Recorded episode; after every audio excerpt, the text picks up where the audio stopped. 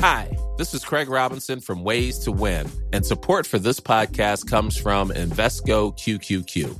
Invesco QQQ is proud to sponsor this episode and even prouder to provide access to innovation for the last 25 years. Basketball has had innovations over the years too. We're seeing the game played in new ways every day. Learn more at Invesco.com slash QQQ. Let's rethink possibility. Invesco Distributors, Inc.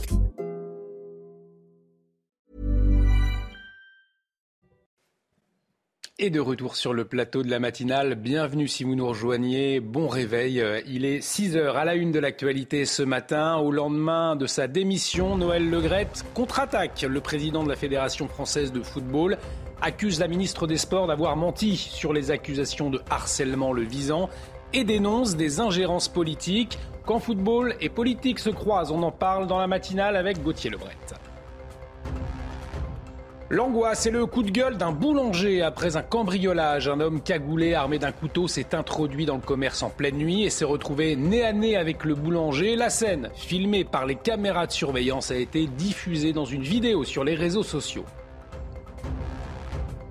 Il y a tout juste un an, la création du pôle Cold Case, un dispositif inédit pour résoudre des affaires non élucidées qui tiennent en échec les enquêteurs depuis des décennies. Un espoir pour les familles des disparus, on le verra.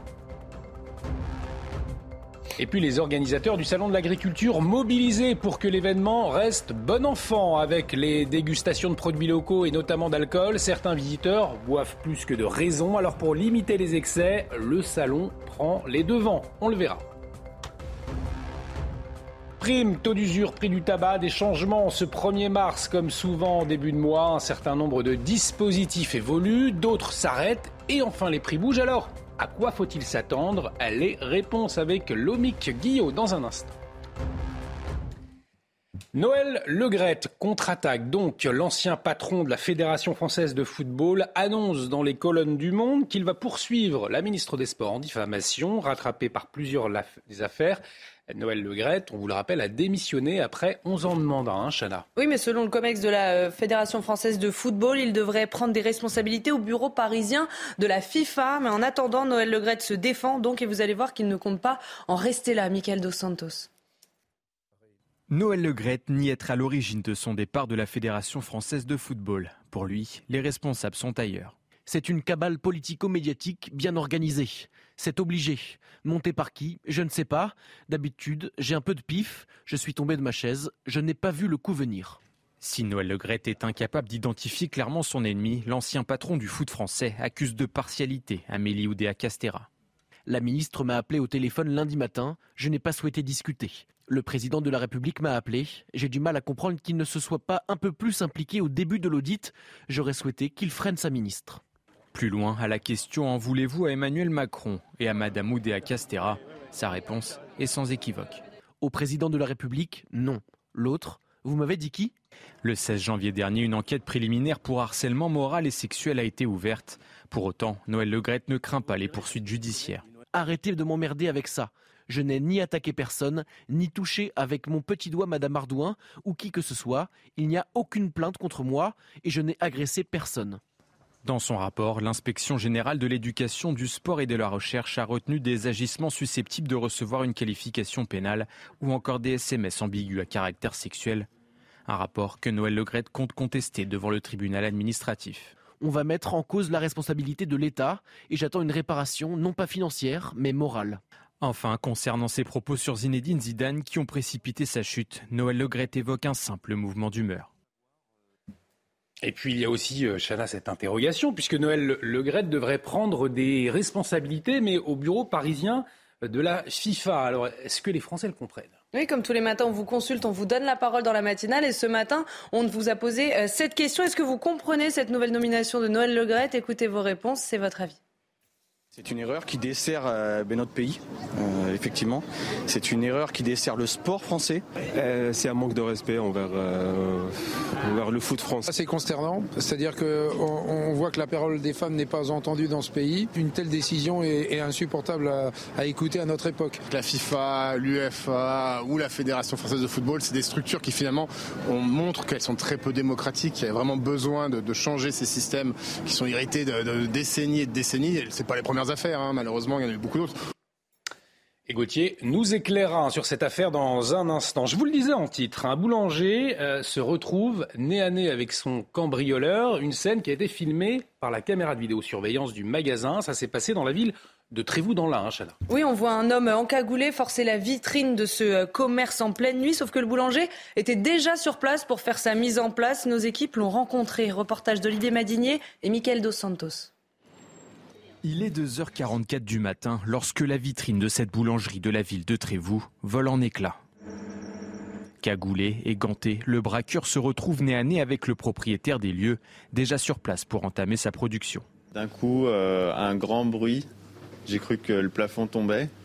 Et en arrivant dans la boutique, euh, je vois, je tombe nez à nez avec euh, un jeune homme, je pense. Je lui ai hurlé dessus comme si c'était euh, un gamin qui faisait une, bêtise. Quoi. Surpris, l'individu menace le boulanger pour prendre la fuite. Ça aurait pu euh, mal tourner si, euh, si je lui sautais dessus. J'ai vu sortir un truc de sa poche, du coup je me suis mis en retrait, j'ai pas tout à fait vu. Après, aux caméras, on distingue une lame. Une tentative de braquage que le boulanger ne s'explique toujours pas. Le fond de caisse, il est de même pas 50 euros pour redémarrer la journée. Il y a des bonbons, des boissons. Suite à ce braquage raté, la victime a porté plainte auprès de la gendarmerie.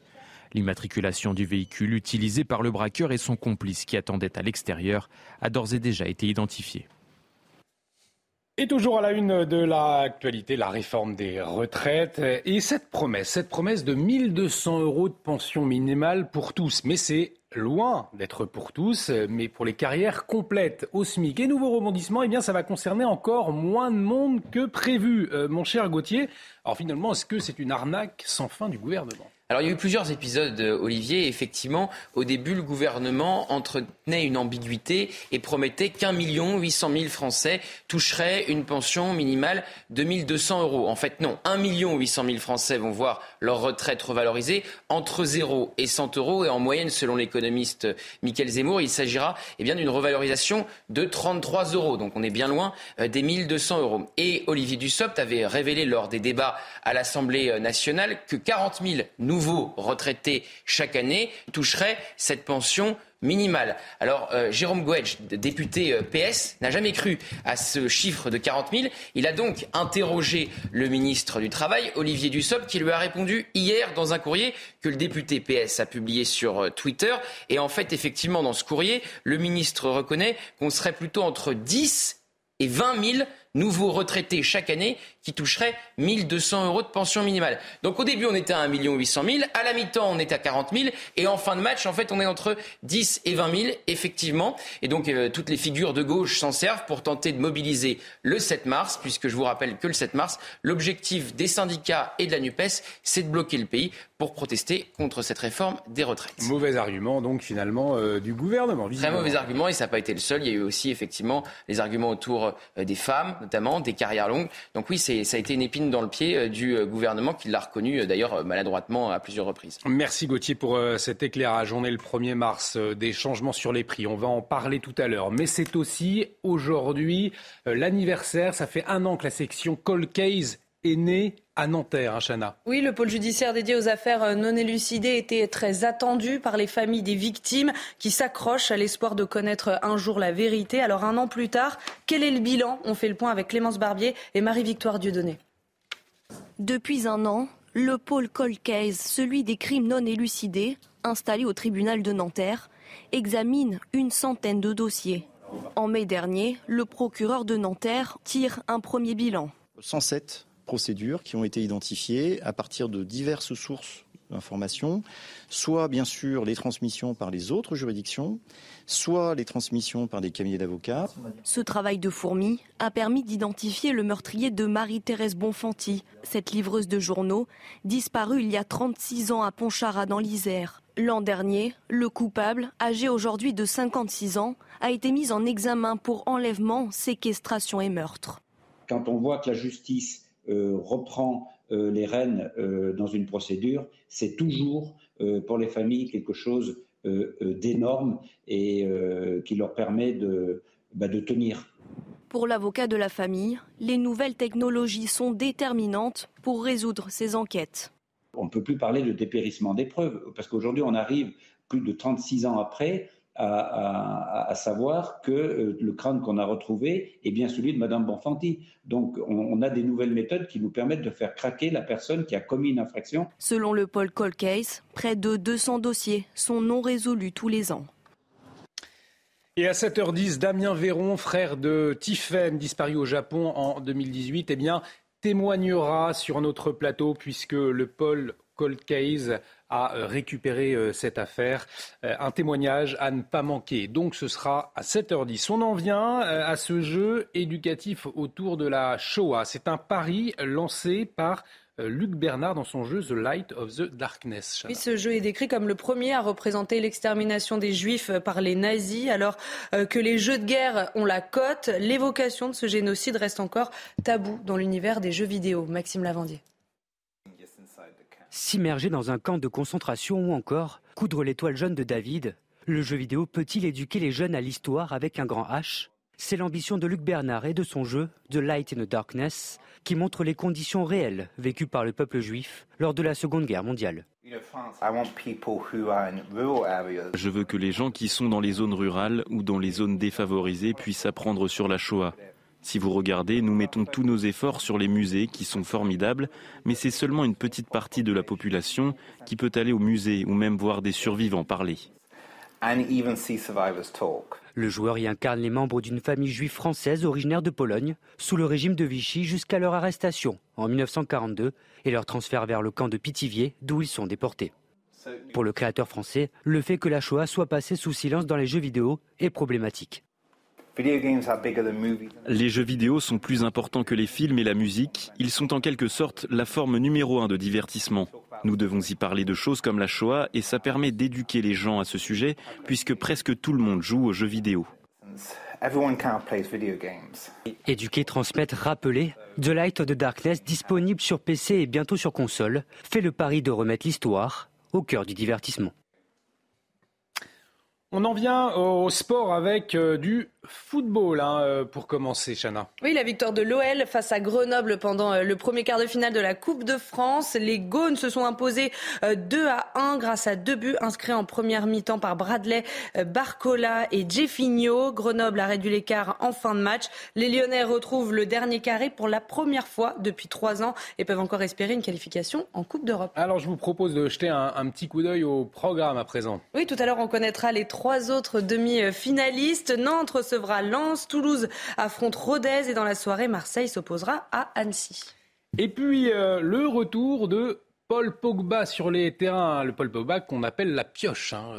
oui, exactement. Après 11 euh, mois d'absence, la pioche, comme vous dites, est réapparue euh, sur un terrain de football à l'occasion d'un match de la Juventus contre Torino. Pogba est entré en jeu à la 69e sous les applaudissements des supporters euh, dans le stade. Touché au genou, l'international français de 29 ans était le grand absent de la Coupe du Monde en décembre dernier. Et pour clôturer la 24e journée de championnat d'Italie, je vous donne le score quand même. La Juve s'est imposée 4 à 2. La pioche, excellent euh, joueur. Allez, on va marquer une euh, très courte pause dans un instant en direction le salon de l'agriculture.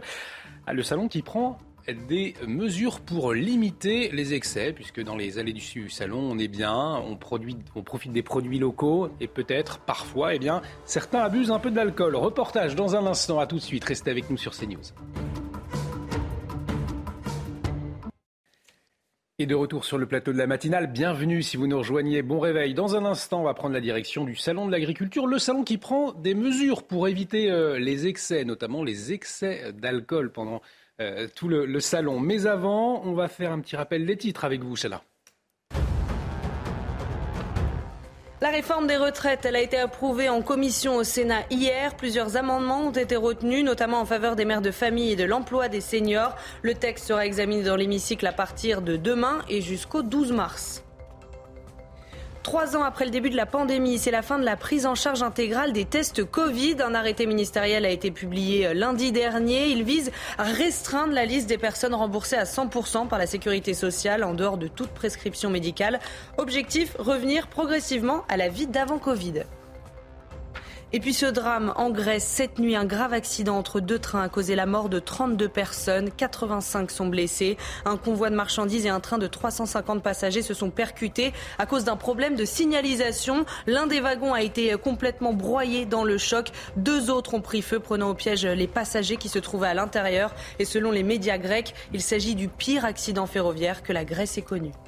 Effectivement, terrible drame. Merci Chana. Je vous le disais, la consommation d'alcool au salon de l'agriculture, eh bien, elle est en hausse dans les allées. Les visiteurs abusent parfois des produits régionaux présentés, Chana. Et le week-end dernier a été particulièrement marqué par le débit de boissons, parfois jusqu'à l'excès. Le salon a d'ailleurs pris les devants pour limiter cette tendance. Thibault Marcheteau. Dans les travées du salon de l'agriculture, on déguste les spécialités de chaque région, avec parfois quelques excès. Cette année particulièrement, les organisateurs constatent une plus forte consommation d'alcool. C'est une tendance euh, qui n'est pas simplement celle du Salon international de l'agriculture, qui est une tendance un peu dans la société. On boit plus, on boit plus vite, avec un certain nombre de conséquences. On ne serait pas honnête que de ne pas le constater au salon. C'est pour ça qu'on va prendre un certain nombre de dispositions, autant en prévention qu'en sanction. Dans un mail adressé aux exposants dimanche dernier, l'organisation appelle les commerçants à adapter certains types de ventes. Nous avons constaté une forte augmentation de ventes de bouteilles qu'ils consomment dans les allées de façon déraisonnable.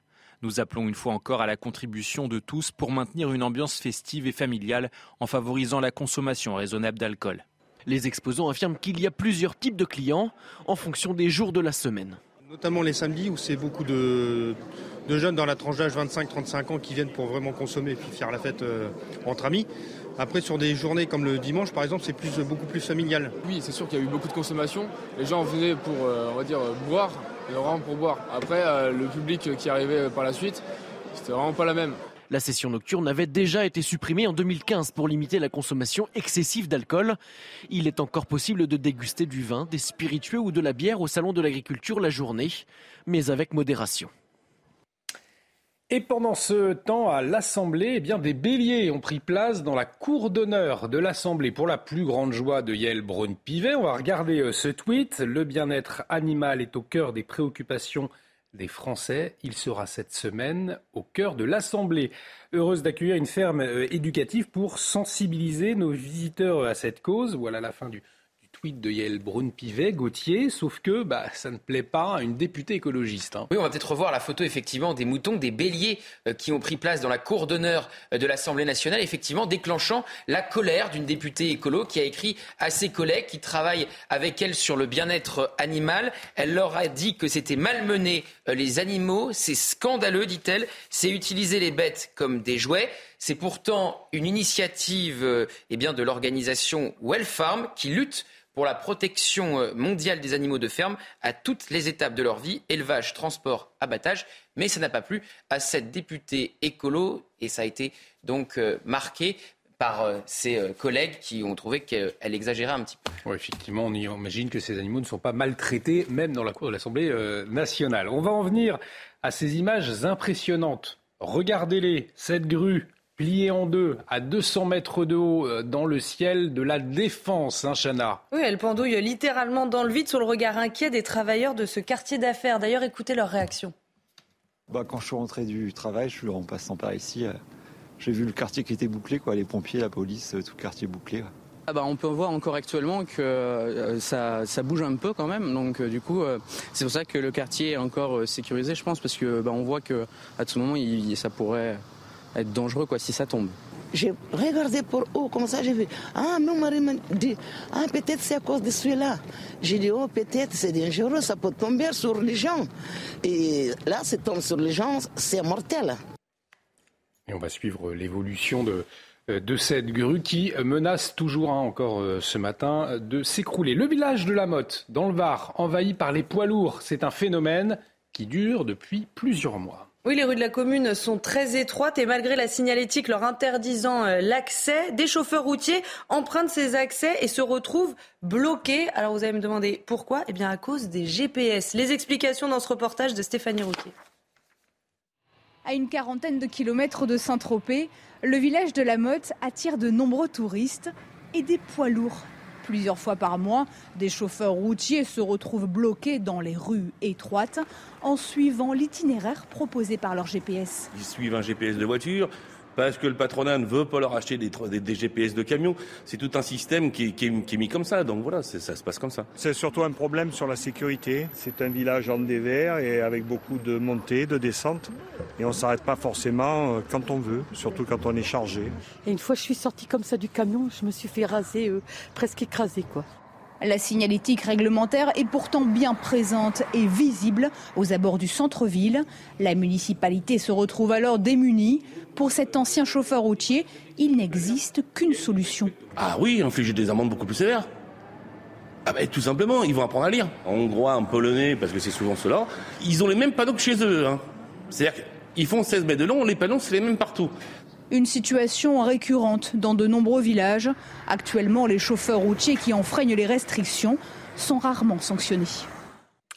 Allez, on va marquer une très courte pause. Dans un instant, on va parler de ces changements. Nous sommes le 1er mars, taux d'usure, prix du tabac. On va faire le point euh, avec vous, le dans un instant. Et bien sûr, ceux qui changent à partir d'aujourd'hui. Restez avec nous. À tout de suite sur CNews.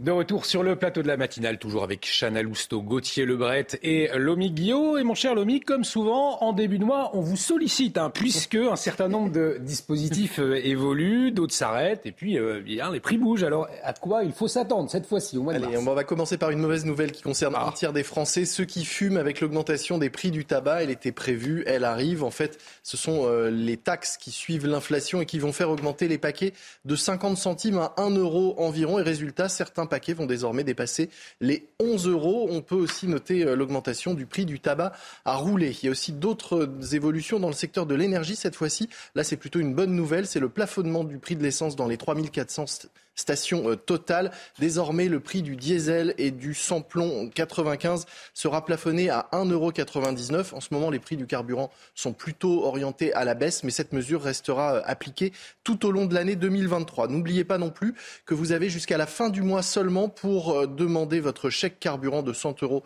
sur le site des impôts. Après, il sera trop tard. Et puis à propos de chèque, attention, si vous avez reçu l'année dernière un chèque énergie du gouvernement, ce chèque est valable uniquement jusqu'à la fin du mois. Après, vous ne pourrez plus sachez que vous pouvez vous en servir pour payer euh, tous vos fournisseurs d'énergie, électricité, gaz, fuel ou encore pour acheter du bois ou des pelés. Il peut aussi être utilisé pour des travaux de rénovation. Et ça, c'est une bonne nouvelle, c'est une nouveauté qui entre en vigueur aujourd'hui. Si vous souhaitez passer à la géothermie, vous aurez droit à une prime de 5000 euros pour installer un équipement et ce, sans condition de revenus ni de ressources. Alors, Lomic, est-ce que vous avez euh, d'autres bonnes nouvelles? Est-ce qu'il y a d'autres changements à partir d'aujourd'hui?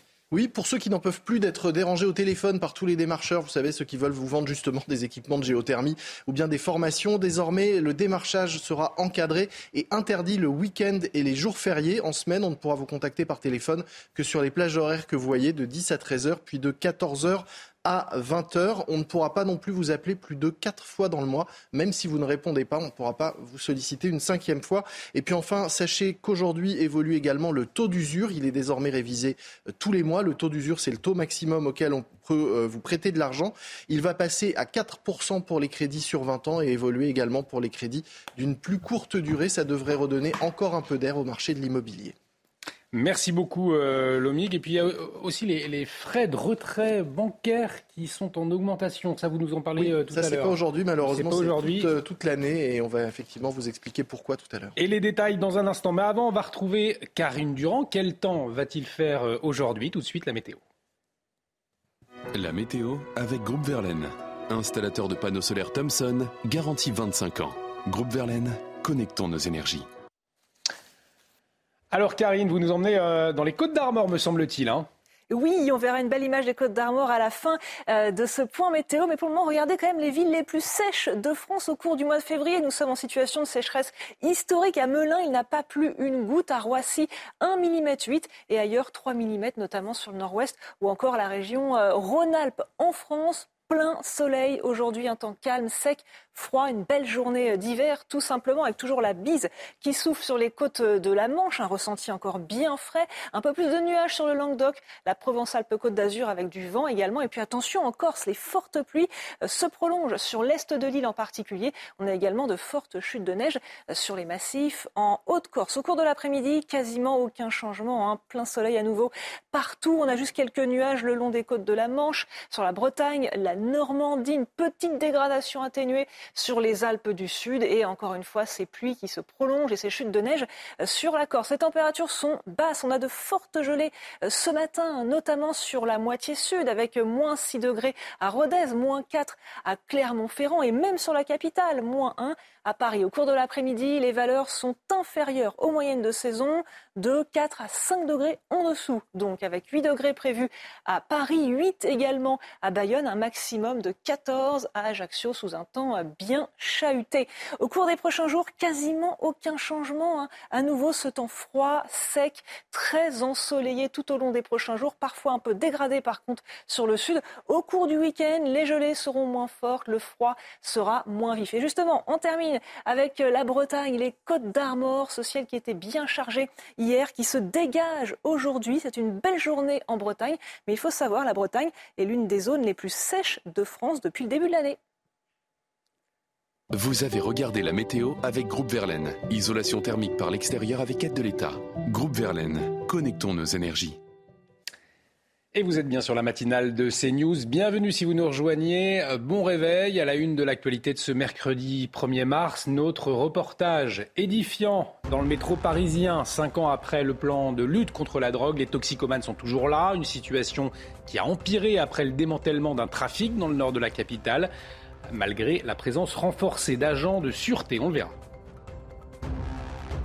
Les suites de l'affaire Palmade et de nouveaux éléments dans l'enquête sur les circonstances de l'accident. Si l'enfant de 6 ans est sorti de l'hôpital, son père reste dans un état grave. Pierre Palmade, lui, écroué mais toujours hospitalisé.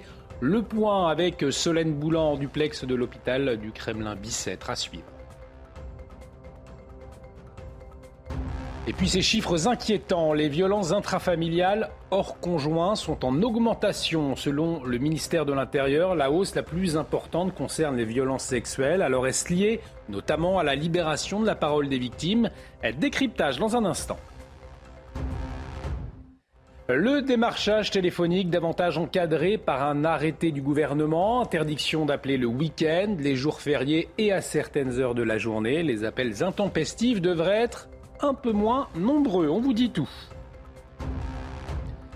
Les vignobles français fragilisés par la surproduction, baisse de consommation locale, baisse des exportations des vins de milieu de gamme, un plan de distillation est prévu. Alors pour quelles raisons euh, On en parlera. Nous serons en liaison avec Jean-Christophe Estève. Il est gérant de la Maison Sauvina dans le Bordelais. Je vous le disais, les consommateurs de crack de retour dans le métro parisien, chassés plusieurs fois par la police, ils ont fini par revenir aux grandes dames, Chana, des usagers. Et la ligne 12 au nord-est de la capitale est particulièrement euh, concernée. Sur place, vous allez voir que la majorité des usagers semblent résignés. Reportage signé Jeanne Cancard et Fabrice Elsner. Dans cette station de la ligne 12 du métro parisien, des consommateurs de crack se mêlent aux usagers. Ici, deux individus allument directement leurs stupéfiants à l'intérieur même de la rame. Autre station, même ambiance, des consommateurs de crack dans un état second errent sur les quais. Des scènes qui peuvent paraître surprenantes, mais auxquelles finissent par s'habituer les voyageurs réguliers de la ligne. J'avoue que c'est, dans le, c'est un peu devenu dans le paysage, je l'apprends régulièrement et j'avoue que je fais plus vraiment attention. Ils ne sont pas vraiment cachés de ce qu'ils font, donc finalement on le voit euh, très vite. Même dans leur comportement, c'est pas... Ils ont plus, enfin, ils n'ont pas exactement le même comportement que des SDF qui sont juste là pour se réchauffer. Une situation qui a tendance à empirer depuis le démantèlement d'un camp de toxicomanes au nord de Paris et face à laquelle les usagers se sentent impuissants. C'est une situation où on ne peut pas les aider, en tout cas moi je ne me sens pas après les aider. Donc euh, malheureusement on peut juste faire comme si on ne les voyait pas et tracer notre route. Pour tenter d'endiguer le phénomène, des agents de surveillance RATP ont été mobilisés. Mais pour certains d'entre eux, cette mission ne fait que déplacer le problème. Et on en vient à ces nouveaux éléments dans l'affaire Palmade. L'enfant de 6 ans qui se trouvait dans la voiture percutée par le comédien est sorti de l'hôpital Chana. Et son père, lui, reste dans un état grave. Quant à Pierre Palmade, il est toujours hospitalisé. Ce matin, on rejoint tout de suite justement Solène Boulan en direct de l'hôpital Kremlin-Bicêtre. Solène, Pierre Palmade vient de passer sa deuxième nuit sous écrou dans sa chambre d'hôpital. Oui, Chana et Pierre Palmade s'est livré hier aux enquêteurs. Il a donné de plus amples détails sur les circonstances de l'accident euh, dans lequel, on le rappelle, une femme enceinte a perdu euh, son bébé.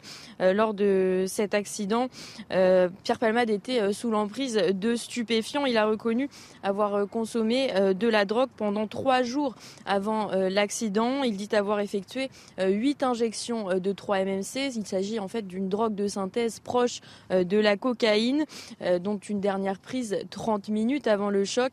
Euh, des informations euh, confirmées par les deux euh, passagers du véhicule conduit par l'humoriste. Toujours selon nos confrères d'Europe 1, Pierre Palmade aurait exprimé sa honte et sa volonté de cesser toute consommation. Le bébé de la femme enceinte est né euh, vivant et viable. Selon nos confrères d'Europe 1, il aurait vécu euh, une trentaine de minutes avant que son cœur ne cesse de battre. L'humoriste, quant à lui, avait déjà été condamné en 2019 pour consommation de stupéfiants. Merci Solène Boulan pour toutes ces informations et précisions. Solène Boulan en direct de l'hôpital Kremlin-Bicêtre avec Dorine Jarnias. On en vient au projet de loi immigration, Gérald Darmanin est, favorable à des restrictions pour limiter le regroupement familial. C'est ce que demandaient hein, les sénateurs. Alors, trois pistes sont à l'étude. On va les regarder. Alors d'abord, rediscuter des conditions d'accueil, demander aux étrangers qui souhaitent faire venir leur famille en France. Chana, il y en a deux autres. Alors aussi, restreindre à la stricte cellule familiale les réfugiés qui ont droit à une réunification familiale. Et enfin, imposer des tests linguistiques et des valeurs de la République aux membres de la famille demandant un visa de regroupement familial. Le texte, je le rappelle, sera examiné au Sénat à la fin du mois. En attendant, je vous propose d'écouter le ministre de l'Intérieur. Il n'y a pas de disposition de restriction du regroupement familial dans notre projet de loi. Cependant, j'ai eu l'occasion, alors sauf à considérer euh, que évidemment la langue s'applique et dans ces cas-là, ça touche évidemment la langue.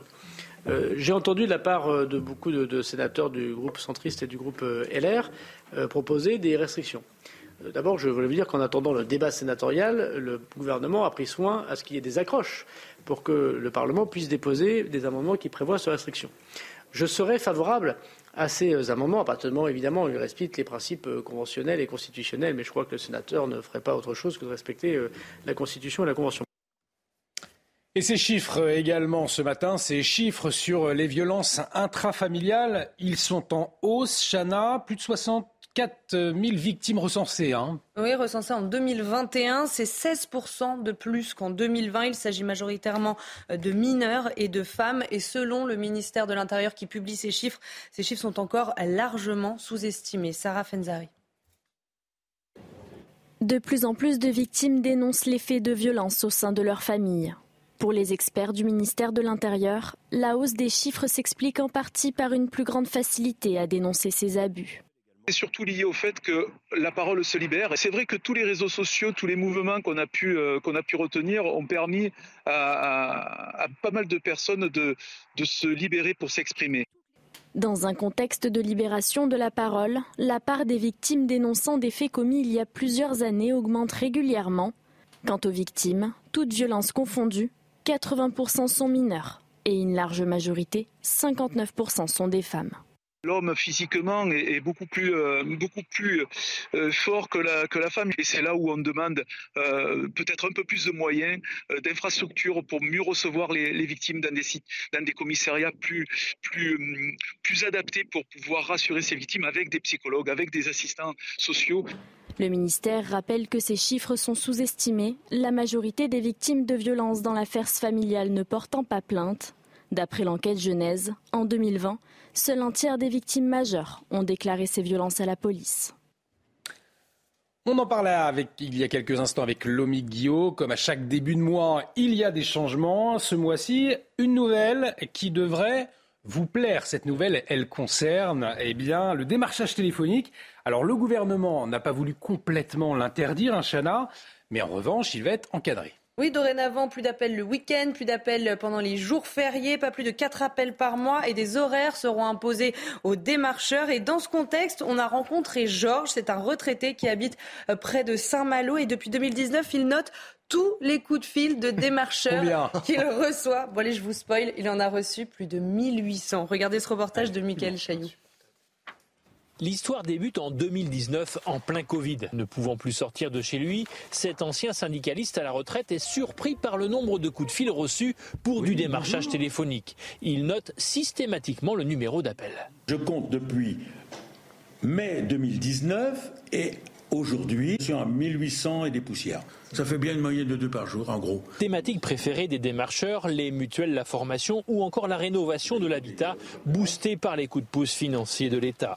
Depuis aujourd'hui, les horaires d'appel sont encadrés et un démarcheur ne peut appeler la même personne plus de quatre fois en un mois. Tout cela est insuffisant pour cette association de consommateurs qu'il faudrait surtout, c'est interdire les appels pour, euh, avec un soutien soi-disant de DF ou du gouvernement ou de. Non, ça, il faudrait que ce soit absolument euh, supprimé. C'est deux, trois fois par jour, euh, c'est du harcèlement. Il existe bien le site Blocktel où l'on peut s'inscrire pour éviter le démarchage téléphonique, même en provenance de l'étranger, mais il n'est pas un rempart efficace, estiment ces bénévoles de la CLCV qui ont recueilli plusieurs témoignages en ce sens. Allez tout de suite, euh, le journal des sports. Et Chana, on va commencer avec du football. Et la victoire de l'OL face à Grenoble pendant le premier quart de finale de la Coupe de France. Les Gaunes se sont imposés 2 euh, à 1 grâce à des buts inscrits en première mi-temps par euh, Bradley, Barcola et Jeffinho. Grenoble a réduit l'écart en fin de match, mais ça n'aura pas suffi. Les Lyonnais retrouvent le dernier carré pour la première fois depuis trois ans et peuvent encore espérer une qualification en Coupe d'Europe. Et un petit coup d'œil, Chana, au programme. Alors tout à l'heure, on connaîtra les trois autres demi-finalistes. Nantes reçoit Lens, Toulouse affronte Rodez et dans la soirée, Marseille s'oppose à Nice, euh, à Annecy, pardon. À Annecy. la pioche, vous connaissez la pioche, bien évidemment, c'est Paul Pogba, son retour sur les terrains. Après 11 mois d'absence, la pioche, comme vous l'appelez, est réapparue sur un terrain de football à l'occasion d'un match de la Juventus contre Torino. Pogba est entré en jeu à la 69e sous les applaudissements des supporters dans le stade. Euh, touché au genou, l'international français de 29 ans était le grand absent de la Coupe du Monde en décembre dernier. Et je rappelle le score quand même pour clôturer la 24e journée du championnat d'Italie. La Juve s'est imposée 4 à 2. Merci Chana pour euh, ces informations. On va marquer une très courte pause dans un instant. On va parler du vin. Alors le vin, eh bien, on en consomme moins, il s'exporte moins. Les inquiétudes des vignerons. Jean-Christophe Estève, gérant de la maison Souvina, sera avec nous dans un instant. Restez sur CNews.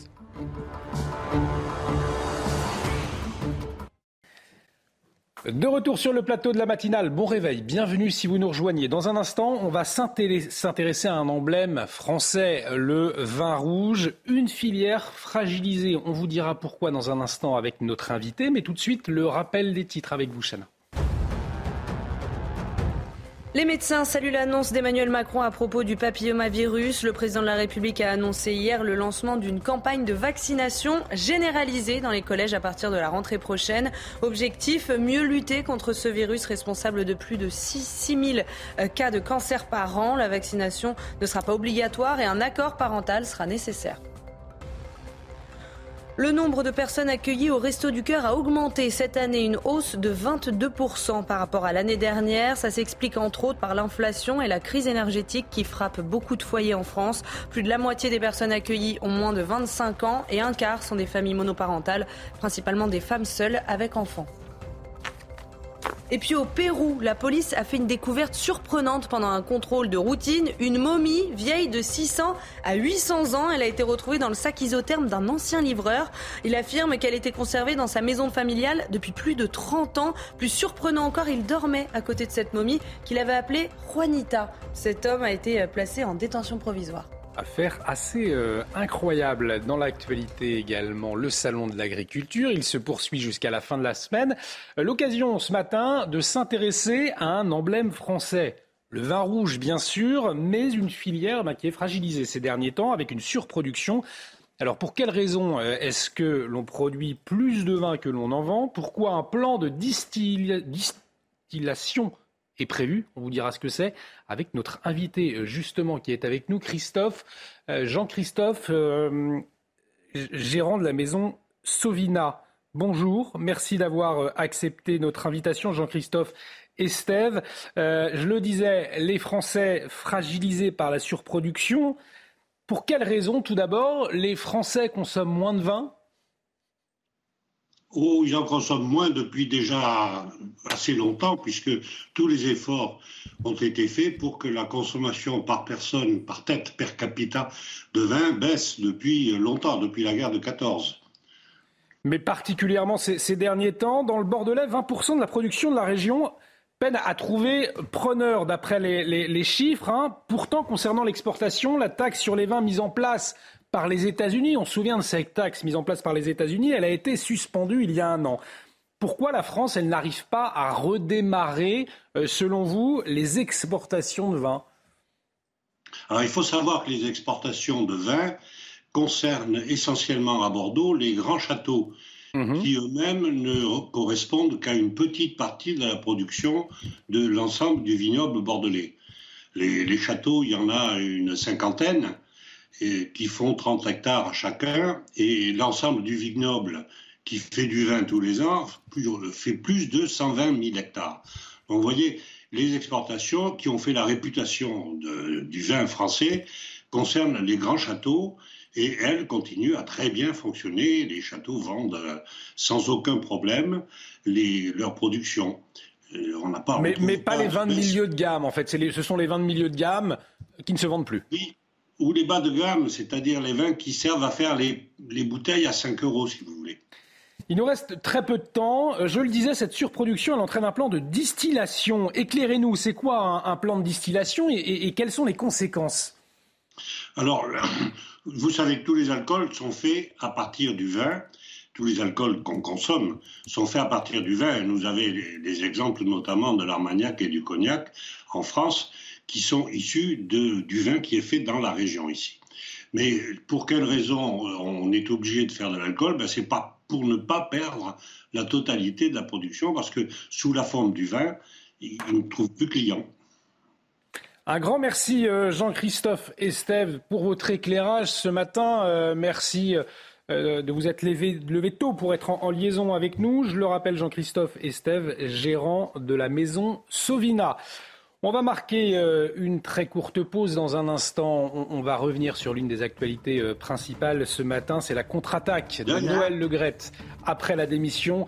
Euh, Gauthier Lebret, quand politique et football se mêlent. Vous nous expliquez tout dans un instant. Restez avec nous sur CNews. À tout de suite. De retour sur le plateau de la matinale. Bienvenue si vous nous rejoignez. Vous avez bien raison. Bon réveil. On va écouter Gauthier Lebret tout de suite. C'est l'édito euh, politique avec cette contre-attaque de Noël Legrette hein, après sa démission dans les colonnes de l'équipe euh, et du monde. Il s'en prend euh, vivement hein, à la ministre des Sports. On assiste à une guerre sans fin en fait hein, entre l'ancien patron de la Fédération française de, football et Amélie euh, Oudéa Castera Gauthier. Tout à fait. Dans l'équipe et dans le monde, Noël Legrette cible euh, très vivement la ministre des Sports, contre laquelle d'ailleurs il va porter plainte hein, pour diffamation. Pour l'ancien patron de la FFF, sa chute est visiblement le fruit d'un complot, puisqu'il dit dans le monde, regardez, c'est une cabale politico-médiatique bien organisée, c'est obligé, monté par qui? Je ne sais pas. D'habitude, j'ai un peu de pif, je suis tombé de ma chaise, je n'ai pas vu le coup venir. Alors il dit qu'il ne sait pas par qui cette cabale aurait été organisée selon lui, mais quelques moments plus tard, dans cette même interview du Monde, il s'en prend à plusieurs reprises, je vous le disais, à la ministre des Sports. La mission, dit-il, l'audit, a fait l'objet de nombreuses ingérences politiques, notamment de la ministre des Sports, qui a violé son obligation d'impartialité. Un audit, vous le savez, commandé justement par euh, le ministère, par la ministre elle-même, à charge selon Noël Legrette, et jamais à décharge. Il va contester cet audit devant euh, la justice. On va mettre en cause la responsabilité de l'État, et j'attends une réparation non pas financière, mais morale. Gauthier, la ministre des Sports, euh, a appelé Noël Legrette Oui, euh, lundi, et visiblement, l'échange a été, a été très euh, furtif, même pas euh, quelques minutes. Il dit, la ministre m'a appelé au téléphone lundi matin, je n'ai pas souhaité discuter, j'ai beaucoup écourté la conversation. Alors il y a un appel qu'il n'a pas écourté et pour cause, c'est avec le président de la République et ça c'était hier. Le président de la République m'a appelé. J'ai du mal à comprendre qu'il ne soit pas impliqué un peu plus au début euh, de l'audit. J'aurais souhaité qu'il freine euh, sa ministre. Alors le journaliste du Monde demande carrément à Noël Legrette, donc s'il en veut au président, à Emmanuel Macron et à la ministre des, Ports, des Sports, Amélie euh, Oudéa Castera. Réponse de Noël Legrette au président de la République non. L'autre vous m'avez dit qui? Donc il ne sait plus qui est Amélie Oudéa Castera. Et je vous rappelle qu'il avait fait exactement la euh, même chose. C'était euh, lors euh, du mondial. Amélie, Oudéa Castera avait assisté à un match des Bleus. Il avait dit qu'il ne l'avait pas croisée, qu'il ne savait même pas si elle avait été là. Effectivement, on s'en souvient, Gauthier et Noël Legrette qui contestent hein, les accusations de harcèlement. Oui, puisque je vous rappelle, hein, l'audit parle de SMS ambigus pour certains et à caractère sexuel euh, pour d'autres, mais aussi de propos injurieux accentués par la consommation d'alcool. Accusation donc que Noël Legrette euh, conteste. C'est injuste, injustifié et faux. Il rappelle qu'il n'y a aucune plainte déposée euh, contre lui, qu'il n'a jamais été condamné. Arrêtez de m'emmerder avec ça. Voilà ce qu'il a dit aux journalistes du Monde. Je n'ai attaqué personne, ni touché avec mon petit doigt Madame Ardouin ou qui que ce soit. Il n'y a aucune plainte contre moi et je n'ai agressé personne. Florence Ardouin, toujours directrice générale de la FFF, qui accuse donc Noël Legrette de harcèlement sexuel et moral. Noël Legrette a vite rebondi, il n'est pas resté très longtemps au chômage, puisqu'il va eh bien, gérer les bureaux parisiens de la FIFA, tandis que la ministre des Sports doit prendre la parole ce matin. On imagine bien qu'elle va répondre à Noël Legrette. Et on suivra hein, la réponse de la ministre des Sports, Amélie Ouédéa euh, Castera. Euh, euh, de près. Vous nous direz d'ailleurs, hein, dès qu'elle aura parlé, euh, de quoi il en retourne. Euh, un hommage ce matin, un hommage au chanteur sénégalais Ismaïla Touré. Alors c'est le cofondateur et c'est le membre, Chana, du groupe musical Touré Kunda. Oui, le chanteur est décédé à l'âge de 73 ans des suites d'une longue maladie à Paris. On écoute son titre phare, Emma, sorti en 1980.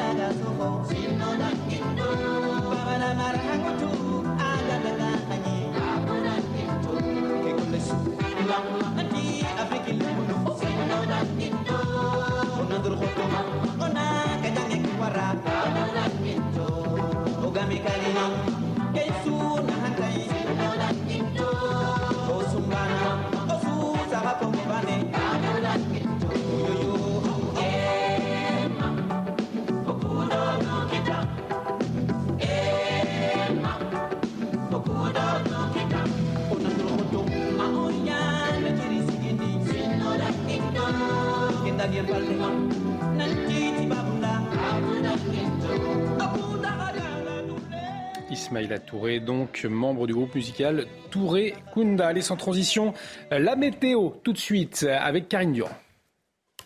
La météo avec Groupe Verlaine, installateur de panneaux solaires Thomson, garantie 25 ans. Groupe Verlaine, connectons nos énergies. Alors Karine, de superbes conditions hivernales aujourd'hui, mais la sécheresse, eh bien, elle continue de s'aggraver. Hein. Oui, regardez cette liste des villes les plus sèches de France au cours du mois de février. À Melun, par exemple, il n'a pas plu une seule goutte. On n'a quasiment rien eu non plus à Roissy et très peu de précipitations à Caen ou encore à Lyon, à peine 3 mm. Et ça va continuer. Hein. Aucune amélioration prévue pour le moment avec une belle journée froide et ensoleillée en prévision pour cette journée de mercredi, toujours avec la bise, la bise de nord-est qui souffle bien un ressenti euh, glacial, surtout sur le nord du pays, du vent Méditerranée, Mistral, Tramontane. Et attention en Corse, avec ces fortes précipitations qui se poursuivent tout au long de la journée sur l'est de l'île, accompagnées de fortes chutes de neige également sur les massifs de la Haute-Corse. Au cours de l'après-midi, toujours une très belle journée, plein soleil quasiment partout, quelques nuages sur la pointe bretonne, une petite dégradation, quelques flocons sur les Alpes du Sud et toujours ce temps très perturbé sur la Corse. Les températures sont très basses ce matin, nettement en dessous des moyennes de saison, de fortes gelées sur la moitié sud, hein, avec par exemple moins 6 degrés à Rodez, moins 4 à Clermont-Ferrand, moins 1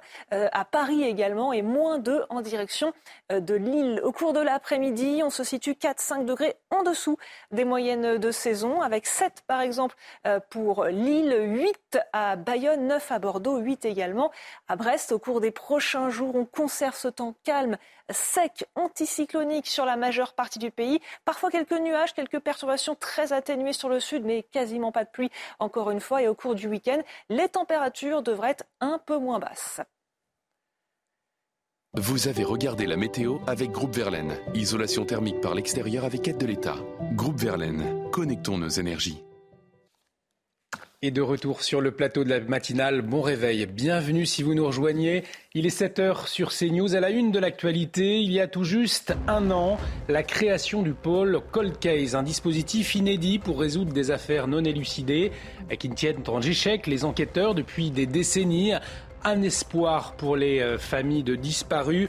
On le verra avec le témoignage de Damien Véron, le frère de Tiffen, disparu euh, au Japon en 2018.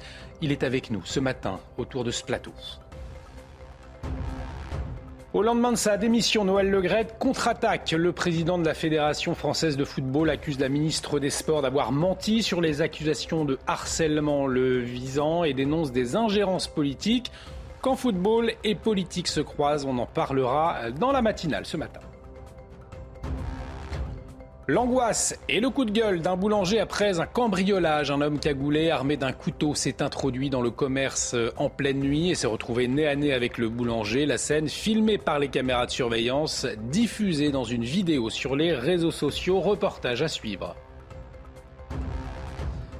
Des voitures de plus en plus sécurisées sans que les automobilistes ne le sachent avec le e-call. Mais alors, qu'est-ce que c'est? Eh bien, Pierre Chasseret avec nous euh, pour nous en éclairer dans la matinale.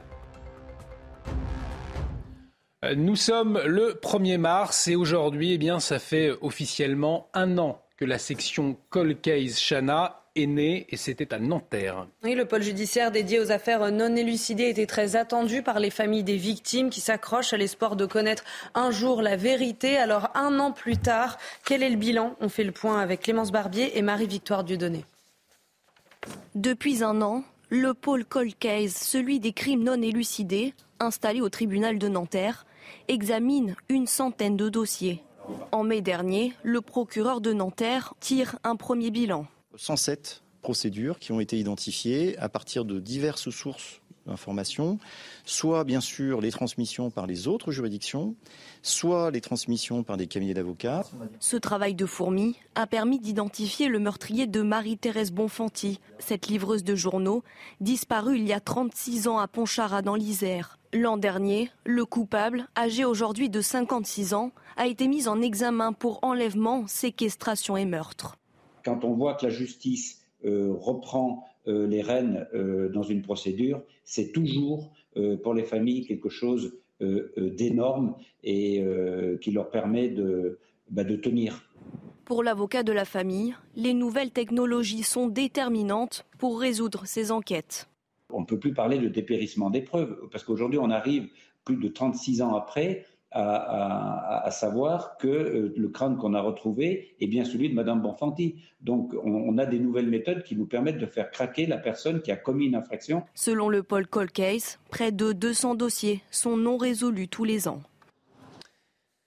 Et dans un instant, le témoignage de Damien Véron, frère de Tiffen, disparu euh, au Japon en, 2018. Damien Véron avec nous autour de ce plateau pour euh, témoigner un an après donc la création euh, de ce pôle Call Case. Dans l'actualité, la contre-attaque de Noël Legrette, également l'ancien patron de la Fédération française de football, qui annonce dans les colonnes du Monde et de l'équipe qu'il va poursuivre la ministre des Sports en diffamation, Chana. Oui, rattrapé par plusieurs affaires, Noël Legrette a démissionné hier après 11 ans de mandat, mais il se défend. Regardez, c'est euh, une cabale politico-médiatique bien organisée, c'est obligé. Monté par qui? Je ne sais pas. D'habitude, j'ai un peu de pif, dit-il. Je suis tombé de ma chaise, je n'ai pas vu le coup venir. Alors après avoir euh, démissionné, Noël Legrette va prendre des responsabilités au, bureau parisien de la FIFA. Hein. Et c'est une nomination, Chana, qui fait débat. Oui, alors comme tous les matins, on vous consulte, on vous euh, donne la parole dans la matinale et ce matin, on vous pose cette question. Est-ce que vous comprenez cette nouvelle nomination de Noël Legrette? Écoutez vos réponses, c'est votre avis. C'est une erreur qui dessert euh, ben, notre pays, euh, effectivement. C'est une erreur qui dessert le sport français.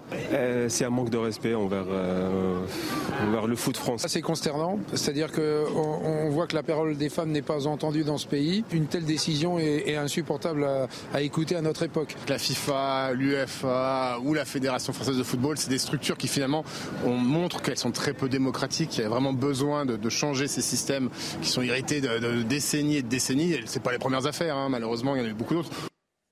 Et je vous le disais en, titre, un boulanger se retrouve nez à nez avec son cambrioleur. La scène a été euh, filmée par la caméra de vidéosurveillance euh, du magasin de la ville de Trévoux, la ville de Trévoux qui est dans l'Inchana. Oui, on voit un homme euh, encagoulé forcer la vitrine de ce commerce en pleine nuit, sauf que le boulanger, eh bien, il était déjà sur place pour faire sa mise en place. Nos équipes l'ont rencontré. Reportage d'Olivier Madinier et Michael Dos Santos. 44 du matin, lorsque la vitrine de cette boulangerie de la ville de Trévoux vole en éclats.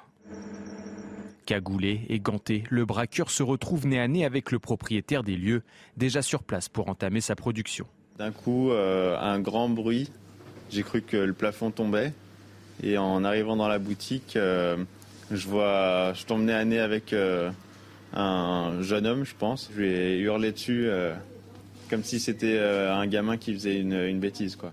Surpris, l'individu menace le boulanger pour prendre la fuite. Ça aurait pu euh, mal tourner si, euh, si je lui sautais dessus. J'ai vu sortir un truc de sa poche, euh, du coup je me suis mis en retrait, j'ai pas tout à fait vu. Après aux caméras, on distingue une lame. Une tentative de braquage que le boulanger ne s'explique toujours pas. Le fond de caisse, il est de même pas 50 euros pour redémarrer la journée. Il y a des bonbons, des boissons. Suite à ce braquage raté, la victime a porté plainte auprès de la gendarmerie.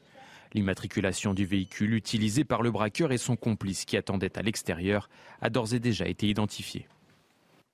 Dans l'actualité euh, également, cette première, c'est un jeu éducatif autour de la Shoah. C'est un pari, un pari lancé par Luc Bernard dans son jeu The Light of the Darkness, La lumière dans la nuit euh, en français, Chana. Oui, parce que l'évocation de ce génocide reste encore euh, tabou dans l'univers du jeu vidéo. Eh bien, ce jeu est décrit comme le premier à représenter l'extermination des Juifs par les nazis. Vous êtes immergé dans un camp de concentration et vous pouvez par exemple coudre l'étoile jaune de David. Et on y reviendra plus en détail dans la matinale tout à l'heure. Le journal des sports euh, à présent, avec du football pour commencer. Oui, la victoire de l'OL face à Grenoble pendant le premier quart de finale euh, de la Coupe de France. Les Gaunes se sont imposés 2 à 1 grâce à deux buts inscrits en première mi-temps par Bradley, Barcola et Jeffinho. Grenoble a ensuite réduit l'écart en fin de match, mais ça n'aura pas suffi. Les Lyonnais retrouvent le dernier carré pour la première fois depuis trois ans et peuvent encore espérer une qualification en Coupe d'Europe. On jette un, petit coup d'œil au programme, Chana? Oui, puisque tout à l'heure, on connaîtra les trois autres demi-finalistes. Regardez, Nantes reçoit Lens, Toulouse affrontera Rodez. Et dans la soirée, Marseille s'opposera à Annecy. Et puis vous allez nous parler de la pioche, la pioche chez Paul Pogba. Et il est de retour sur les terrains. Oui, après 11 mois d'absence, il est réapparu sur un terrain de football à l'occasion d'un match de la Juventus contre Torino. Pogba est entré en jeu à la 69e sous les applaudissements évidemment des supporters dans le stade. Touché au genou, l'international français de 29 ans était le grand absent de la Coupe du Monde en décembre dernier. Et je donne le score quand même pour clôturer la 24e journée de championnat d'Italie. La Juve s'est imposée 4 à 2. Paul Pogba, excellent joueur, bien évidemment. On marque une très courte pause. Restez avec nous euh, sur CNews. Pourquoi? Eh bien, puisque Damien Véron, frère de Tiffen, disparu en janvier euh, en 2018, en juillet 2018, est avec nous autour de ce plateau à l'occasion de la date anniversaire un an euh, de la création du pôle Colcase, le pôle Colcase de Nanterre. Restez avec nous, à tout de suite sur CNews.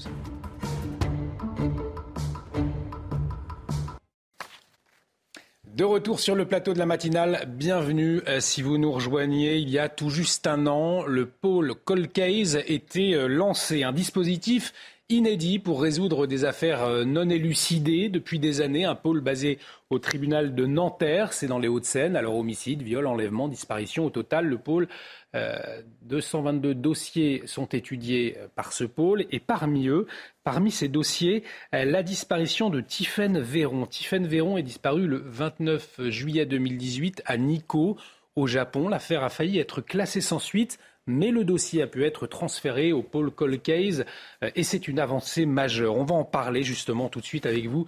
Damien Véron, bonjour. Bonjour. Vous êtes le, frère de Tiffen, disparu donc euh, en juillet 2018. Euh, Peut-être pour commencer, rappelez-nous, votre sœur disparaît en, juillet 2018. Depuis, plus aucune nouvelle et une enquête qui n'avance pas.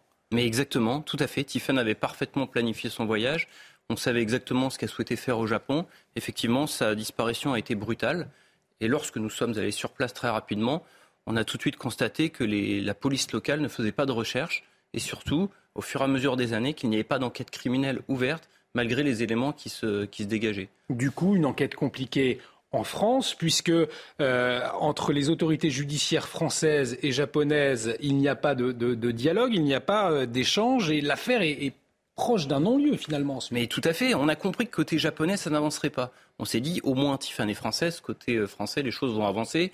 Une instruction a été ouverte pour enlèvement et séquestration.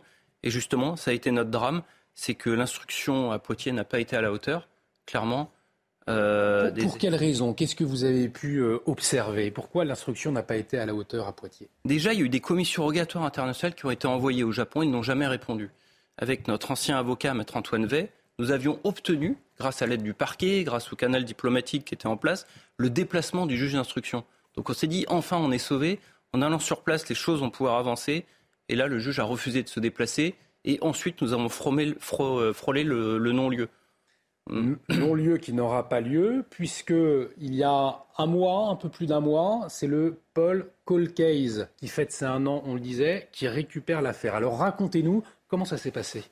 Alors, euh, devant le, non-lieu qui était en train de se dessiner, nous étions vraiment démunis. Donc, mmh. nous avons rencontré Maître Corinne Herman, qui est évidemment l'instigatrice aussi euh, de la création de ce pôle, qui nous a dit votre dossier euh, peut prétendre euh, au pôle Call Case.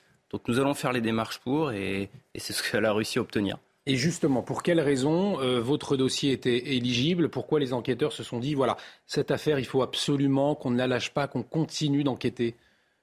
Il y a des éléments très graves qui ont été euh, découverts. Euh, il est très probable que Tiffany ait été assassinée dans sa chambre. Du sang a été retrouvé euh, dans sa chambre d'hôtel. Son téléphone a cessé de fonctionner, pareil, aux alentours d'11h40, alors que l'hôtelier expliquait qu'elle était partie avant 10h. Donc il y a vraiment des éléments très graves qui pensent justement qu'il est arrivé quelque chose de terrible à Tiffany. donc tous ces éléments-là, il faut les creuser. Vous nous parlez d'éléments euh, matériels à l'instant. Justement, le Paul Colcase, euh, avec ses enquêteurs, ils vont pouvoir aller à présent euh, étudier ces éléments-là. Il va y avoir des, moyens supplémentaires mis en œuvre. Qu'est-ce qu'on vous a dit? Comment ça va se passer très concrètement? Non, mais déjà, ce qu'on a pu en discuter avec Corinne Herman, c'est qu'il y a beaucoup de choses qui peuvent être faites de France.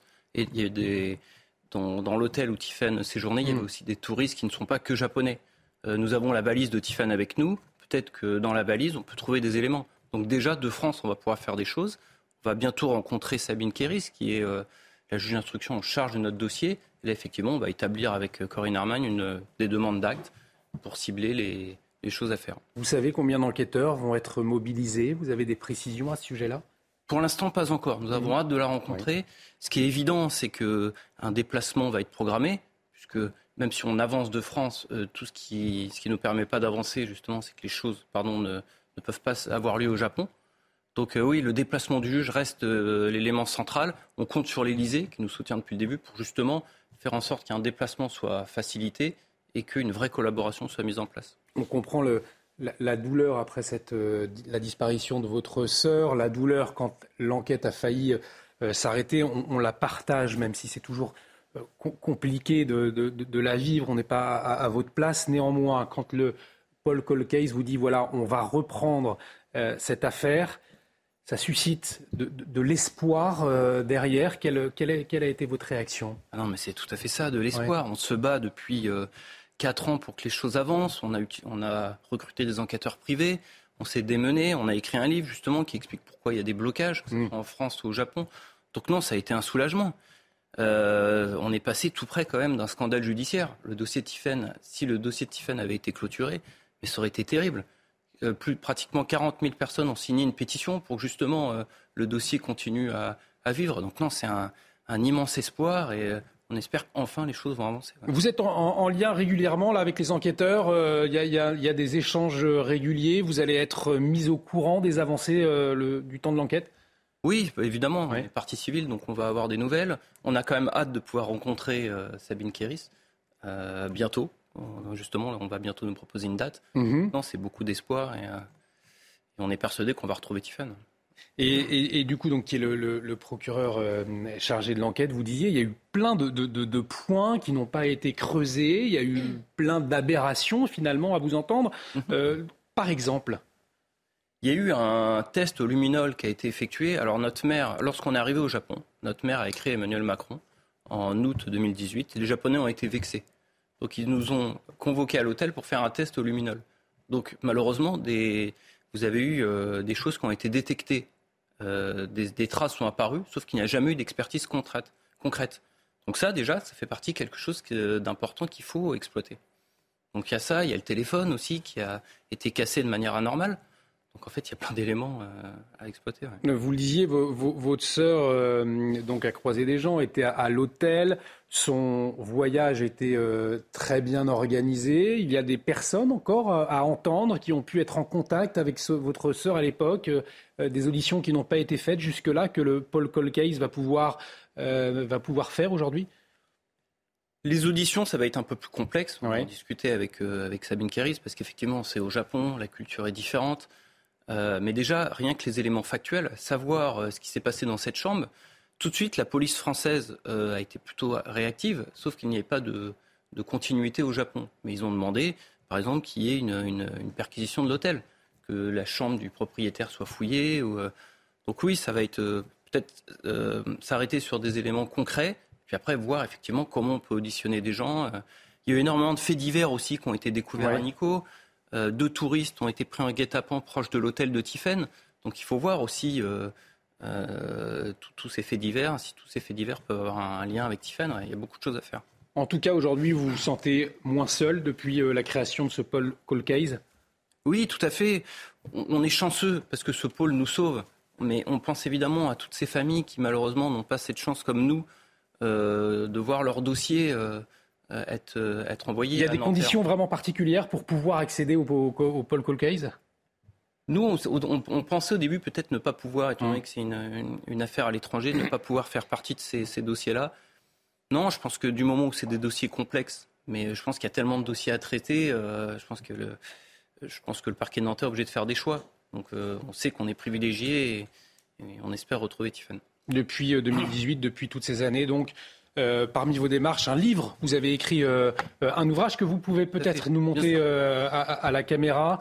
Tiffaine Véron, où es-tu? C'est aux, éditions, voilà, aux éditions, rappelez-moi.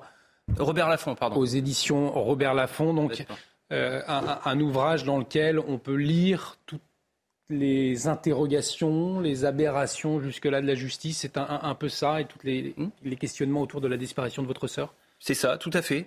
On parle justement des dysfonctionnements de la France, mais aussi du Japon. Il y a souvent une caricature faite autour du Japon. On voit que le Japon est vraiment un, pays complexe avec des vrais problèmes judiciaires euh, dont, malheureusement nous, avons été confrontés. Un grand merci euh, Damien Véron d'avoir accepté de, témoigner ce matin sur notre antenne. Je le rappelle, vous êtes le frère de Tiffen, Tiffen qui a, été, euh, qui a disparu au Japon en 2018 et aujourd'hui l'enquête est relancée grâce au Paul Colcase, le Paul Colcase qui fête ses un an euh, aujourd'hui, donc dans l'actualité, les un an du Paul Colcase. Euh, dans l'actualité également, le rappel des titres, tout de suite avec vous, Chana Lousteau. La réforme des retraites, elle a été approuvée en commission au Sénat hier. Plusieurs amendements ont été retenus, notamment en faveur des mères de famille et de l'emploi des seniors. Le texte sera examiné dans l'hémicycle à partir de demain et jusqu'au 12 mars. Trois ans après le début de la pandémie, c'est la fin de la prise en charge intégrale des tests Covid. Un arrêté ministériel a été publié lundi dernier. Il vise à restreindre la liste des personnes remboursées à 100% par la sécurité sociale en dehors de toute prescription médicale. Objectif, revenir progressivement à la vie d'avant Covid. Et puis ce drame en Grèce, cette nuit, un grave accident entre deux trains a causé la mort de 32 personnes. 85 sont blessés. Un convoi de marchandises et un train de 350 passagers se sont percutés à cause d'un problème de signalisation. L'un des wagons a été complètement broyé dans le choc. Deux autres ont pris feu, prenant au piège les passagers qui se trouvaient à l'intérieur. Selon les médias grecs, il s'agit du pire accident ferroviaire que la Grèce ait connu. Merci Chana. On accueille autour de ce plateau Pierre Chasseret. On va parler automobile dans un instant avec le e-call. Je ne sais pas ce que c'est. Ça tombe bien. Je vais vous demander dans un instant. Mais tout de suite, eh, on va parler éco euh, avec vous, mon cher Lomiguio, puisqu'un comparateur de prix bancaires vient de publier une étude hein, sur l'évolution des frais de retrait quand on retire de l'argent ailleurs euh, que dans une agence de sa banque, ces frais, eh bien, ils ont fortement augmenté. Hein. Ce n'est pas une bonne nouvelle. Oui, ils ont littéralement euh, explosé. En effet, selon euh, cette étude de Panorabank, comparateur de frais bancaires, le coût moyen pour quatre retraits, quatre retraits mensuels dans une banque qui n'est pas la vôtre est passé de 8,60 euros par an en 2021 à 12,75 euros en 2023. C'est une augmentation de 48% en deux ans quand même. Il faut rappeler en effet que retirer de l'argent dans un distributeur qui n'appartient pas à son réseau bancaire est généralement payant selon les banques. Hein, ça dépend de votre, votre contrat. Vous avez droit à 3 à 4 retraits par mois dans un autre distributeur gratuitement. Puis ensuite, c'est entre 1 euro et 1,30 euro quand même par retrait. Hein. Si vous retirez euh, donc 20 euh, euros, eh bien vous avez quand même 1 euro de, frais dans un distributeur automatique de billets qui n'appartient pas à votre banque. Résultat, c'est ce qui fait ces 12 euros de, frais par an parce qu'on ne fait pas toujours attention. On peut se retrouver euh, en, vacances ou en déplacement et ne pas avoir de choix que de retirer ailleurs que dans une banque qui n'est pas la sienne. D'où ces montants. Ces frais s'expliquent tout simplement parce que les banques répercutent ce qu'elles payent elles-mêmes aux autres réseaux bancaires quand un client retire de l'argent euh, ailleurs. Et puis aussi parce que euh, le parc de distributeurs leur coûte cher à entretenir. D'ailleurs, vous le voyez, ce parc ne cesse de fondre et de euh, diminuer en France. Il y a de moins en moins de distributeurs de billets. C'est aussi pour cela d'ailleurs, à la fois pour réduire ces frais et pour simplifier la, gestion du parc, que trois grandes banques, trois grands réseaux ont décidé d'associer leurs distributeurs. C'est la BNP, la Société Générale et le CIC. Tous leurs distributeurs seront mis en commun. Il va y en avoir 15 000. Et donc, eh bien, pour les clients de ces banques, ça ne coûtera plus d'argent d'aller retirer ailleurs que dans son propre réseau. Et ça, c'est plutôt une bonne nouvelle. C'est plutôt une bonne nouvelle. Merci beaucoup, mon cher euh, Lomig. Vous savez ce que c'est, le e-call ou pas? Ben, L'écho, je connais, mais l'e-call, pas encore. Eh ben alors, vous restez avec nous parce que votre voisin de droite, Pierre Chasseret, est là pour. C'est un système d'appel d'urgence. C'est beau, spoiler, mon cher Gauthier Lebret. C'est marqué. Ah, c'est bah, C'est écrit. Bon, bah écoutez. Alors, plus, plus de détails dans un instant. On marque une très courte pause. Restez avec nous sur CNews. À tout de suite. Rendez-vous avec Pascal Pro dans l'heure des pros. Du lundi au vendredi, de 9h à 10h30. Et de retour sur le plateau de la matinale, bienvenue, bon réveil si vous nous rejoignez. Nous sommes toujours avec Chana Lousteau, Gauthier Lebret, Lomi et Pierre Chasseret qui nous a rejoint pour parler automobile, plus précisément euh, pour parler de nos voitures qui sont de plus en plus sécurisées, Pierre, avec un système que beaucoup d'automobilistes possèdent, mais on ne le sait pas toujours et ça s'appelle le e-call. Alors le e-call, qu'est-ce que c'est, Pierre? Bon, déjà, c'est la journée internationale du compliment aujourd'hui. Donc je vous en veux pas de pas connaître. Au contraire, c'est tout à fait normal. Donc le e-call, c'est quoi? Eh bien, depuis le 1er avril 2018, toutes les voitures mises en circulation disposent du système d'appel d'urgence e-call. Alors qu'est-ce que c'est? Vous l'avez peut-être vu si vous avez ça dans votre voiture. C'est un petit bouton qui, dans 99,9% des cas, se situe ici, juste au niveau, quand vous êtes conducteur, mhm. en haut, au niveau de l'habitacle, au niveau du rétroviseur. Vous allez voir un petit bouton d'appel d'urgence. Dessus, souvent, il y a écrit SOS ou le signe d'appel d'urgence. Eh bien, c'est ce petit bouton qui sert à vous mettre en relation avec les services d'urgence. Et ce petit bouton, justement, comment est-ce qu'il se déclenche? Très facile. La voiture, maintenant, elle dispose d'une carte SIM à l'intérieur, qui permet donc de pouvoir être géolocalisée, comme nos appareils de téléphone mobile. Mhm. Exactement la même chose. Et là, dans la voiture, il y a aussi des accéléromètres. Qu'est-ce que c'est? Eh bien, ça permet de déceler les décélérations très fortes d'un véhicule, ainsi que euh, notamment en cas de déclenchement d'airbag ou d'accident avec un fort impact. Eh bien, en tous ces cas, la voiture va comprendre qu'il y a une situation d'urgence. À partir de là, le système e-call se met en place et les services de secours, le 112, est contacté directement. Ce qui fait que vous pouvez même entendre dans votre voiture un jour, si vous avez fait une décélération extrêmement, brûleuse, euh, extrêmement forte, vous pouvez entendre quelqu'un qui vous parle pour vous demander si tout va bien dans l'habitacle. Mm. C'est tout à fait possible. 4 ans, 4 ans de voiture, presque 5 ans, ça fait quand même en gros 10 millions de voitures sur le territoire français qui en sont équipées. Je suis pas sûr que tous les concessionnaires l'aient bien expliqué à, leurs acheteurs. Les voitures récentes donc qui sont équipées, mais euh, si on a une voiture euh, euh, construite avant 2018, est-ce qu'on peut s'équiper de, cet outil-là? On peut. Pas tout à fait le même système, mais on peut le mettre en seconde monte. Alors je vais penser à nos amis motards aujourd'hui, parce qu'il y a une super application qui s'appelle Liberty Rider et qui permet, eh bien, via le téléphone mobile, cette fois-ci qu'on a tous sur nous, eh bien, de pouvoir bénéficier des systèmes qui sont aussi intégrés au téléphone mobile. L'accéléromètre de la même manière. S'il y a une décélération trop forte ou un accident avec un choc, eh bien, le service de Liberty Rider vous met en relation avec son propre service de secours et donc vous allez pouvoir avoir un service derrière qui se met en place comme le e-call. Le petit truc sympa, c'est que sur Liberty Rider, vous avez aussi un système communautaire qui permet d'alerter vos amis, notamment lorsque vous êtes bien rentré à votre domicile. C'est plutôt pas mal, ça, notamment mmh. pour ceux qui ont des enfants et qui veulent être rassurés. Le dernier point pour les véhicules euh, traditionnelle voiture, eh bien c'est une, euh, ça s'appelle Valeo Rescuer. C'est Valeo qui met ça en place. C'est français, c'est super intéressant et c'est ni plus ni moins qu'un Nicole de seconde monte qu'on va mettre sur le véhicule. Évidemment, c'est payant, mais si ça peut vous rassurer pour certains d'avoir ce système dans la voiture, rappelons quand même que ce qui fait vraiment la baisse de la mortalité en voiture, vous savez ce que c'est? C'est les délais d'intervention des secours plus les, secours interviennent rapidement, plus vous avez de probabilité d'être sauvé. Alors dans cette dynamique-là, eh bien le service de e-call, ça sauve des vies, vraiment. Merci beaucoup Pierre. On sait donc désormais euh, ce que c'est que le euh, e-call. Pour et que c'est la journée du compliment aussi. Et que c'est la journée du compliment. On n'a pas depuis le début de la matinale, j'ai vérifié. Pierre a raison. Très, très, bonne chronique. Il faudrait qu'on fasse tous un compliment autour de la table. Eh bien, je commence très bonne chronique et c'est vrai. À revoir sur notre site euh, www.cnews.fr.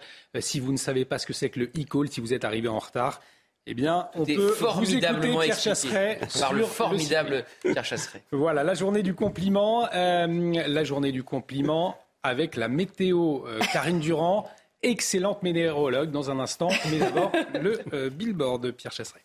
C'était votre programme avec Edenboîte, le spécialiste de la boîte de vitesse. Boîte de vitesse cassée Edenboîte.com. La météo à suivre. La météo avec Groupe Verlaine Installateur de panneaux solaires Thomson, garantie 25 ans. Groupe Verlaine, connectons nos énergies. Karine Durand, un temps ensoleillé pour tout le monde hein, aujourd'hui, excepté en Corse. Oui, en Corse avec de, fortes pluies. Mais regardez juste avant, le déficit de pluie relevé au cours du mois de février en France, il atteint moins 75%, un chiffre provisoire, mais avec un déficit qui est vraiment majeur, historique du côté de la Bretagne, Normandie, Île-de-France ou encore de la région Rhône-Alpes. Ça ne va pas s'arranger du tout hein, au cours de ce début euh, mars avec encore un temps calme, sec très ensoleillé sur 90% euh, du pays, avec toujours cette bise de nord-est qui souffle euh, sur le nord, qui donne un ressenti euh, glacial d'ailleurs. Mistral tramontane en Méditerranée. Attention en Corse, avec de fortes chutes de neige en Haute-Corse et de la pluie abondante sous forme d'averses parfois orageuses sur l'est de l'île en particulier toute la journée. On les retrouve d'ailleurs ces pluies tout au long de l'après-midi sur la Corse et ailleurs en France. Toujours ce temps très ensoleillé absolument partout. Ça se dégrade légèrement sur les Alpes du Sud, la Provence-Alpes-Côte d'Azur parfois quelques flocons sur les Alpes du Sud, mais globalement le temps est très calme, très sec, avec de fortes gelées ce matin hein, qui descendent assez bas sur la moitié sud du pays, par exemple moins 6 à Rodez, moins 4 à Clermont euh, et par exemple aussi moins 1 degré sur la capitale au cours de l'après-midi. Les valeurs sont toujours inférieures aux moyennes de saison, 4-5 degrés en dessous des normales au cours de cet après-midi, 8 degrés à Paris par exemple, 8 également à Bayonne, un maximum de 14 à Ajaccio. Les prochains jours aucun changement, ou presque. Hein. Toujours un temps très calme, très sec, parfois un petit peu plus nuageux dégradé, sur le sud, mais quasiment aucune pluie encore une fois.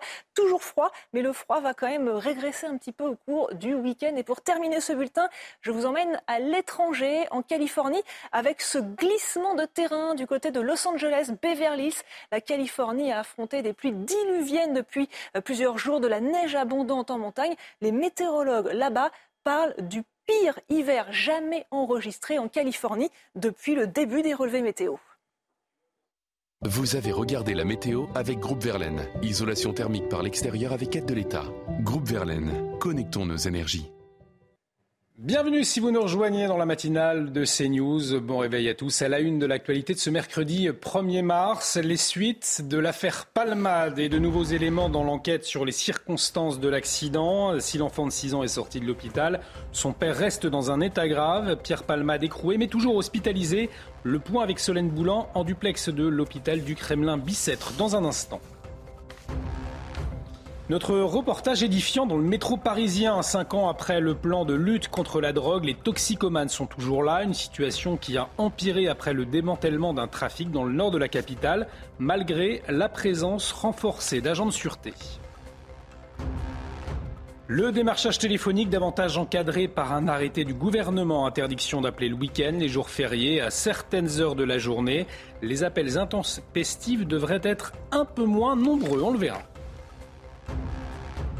Et puis au lendemain de sa démission, Noël Legrette contre-attaque. Le président de la Fédération française de football accuse la ministre des Sports d'avoir menti sur les accusations de harcèlement le visant et dénonce des ingérences politiques.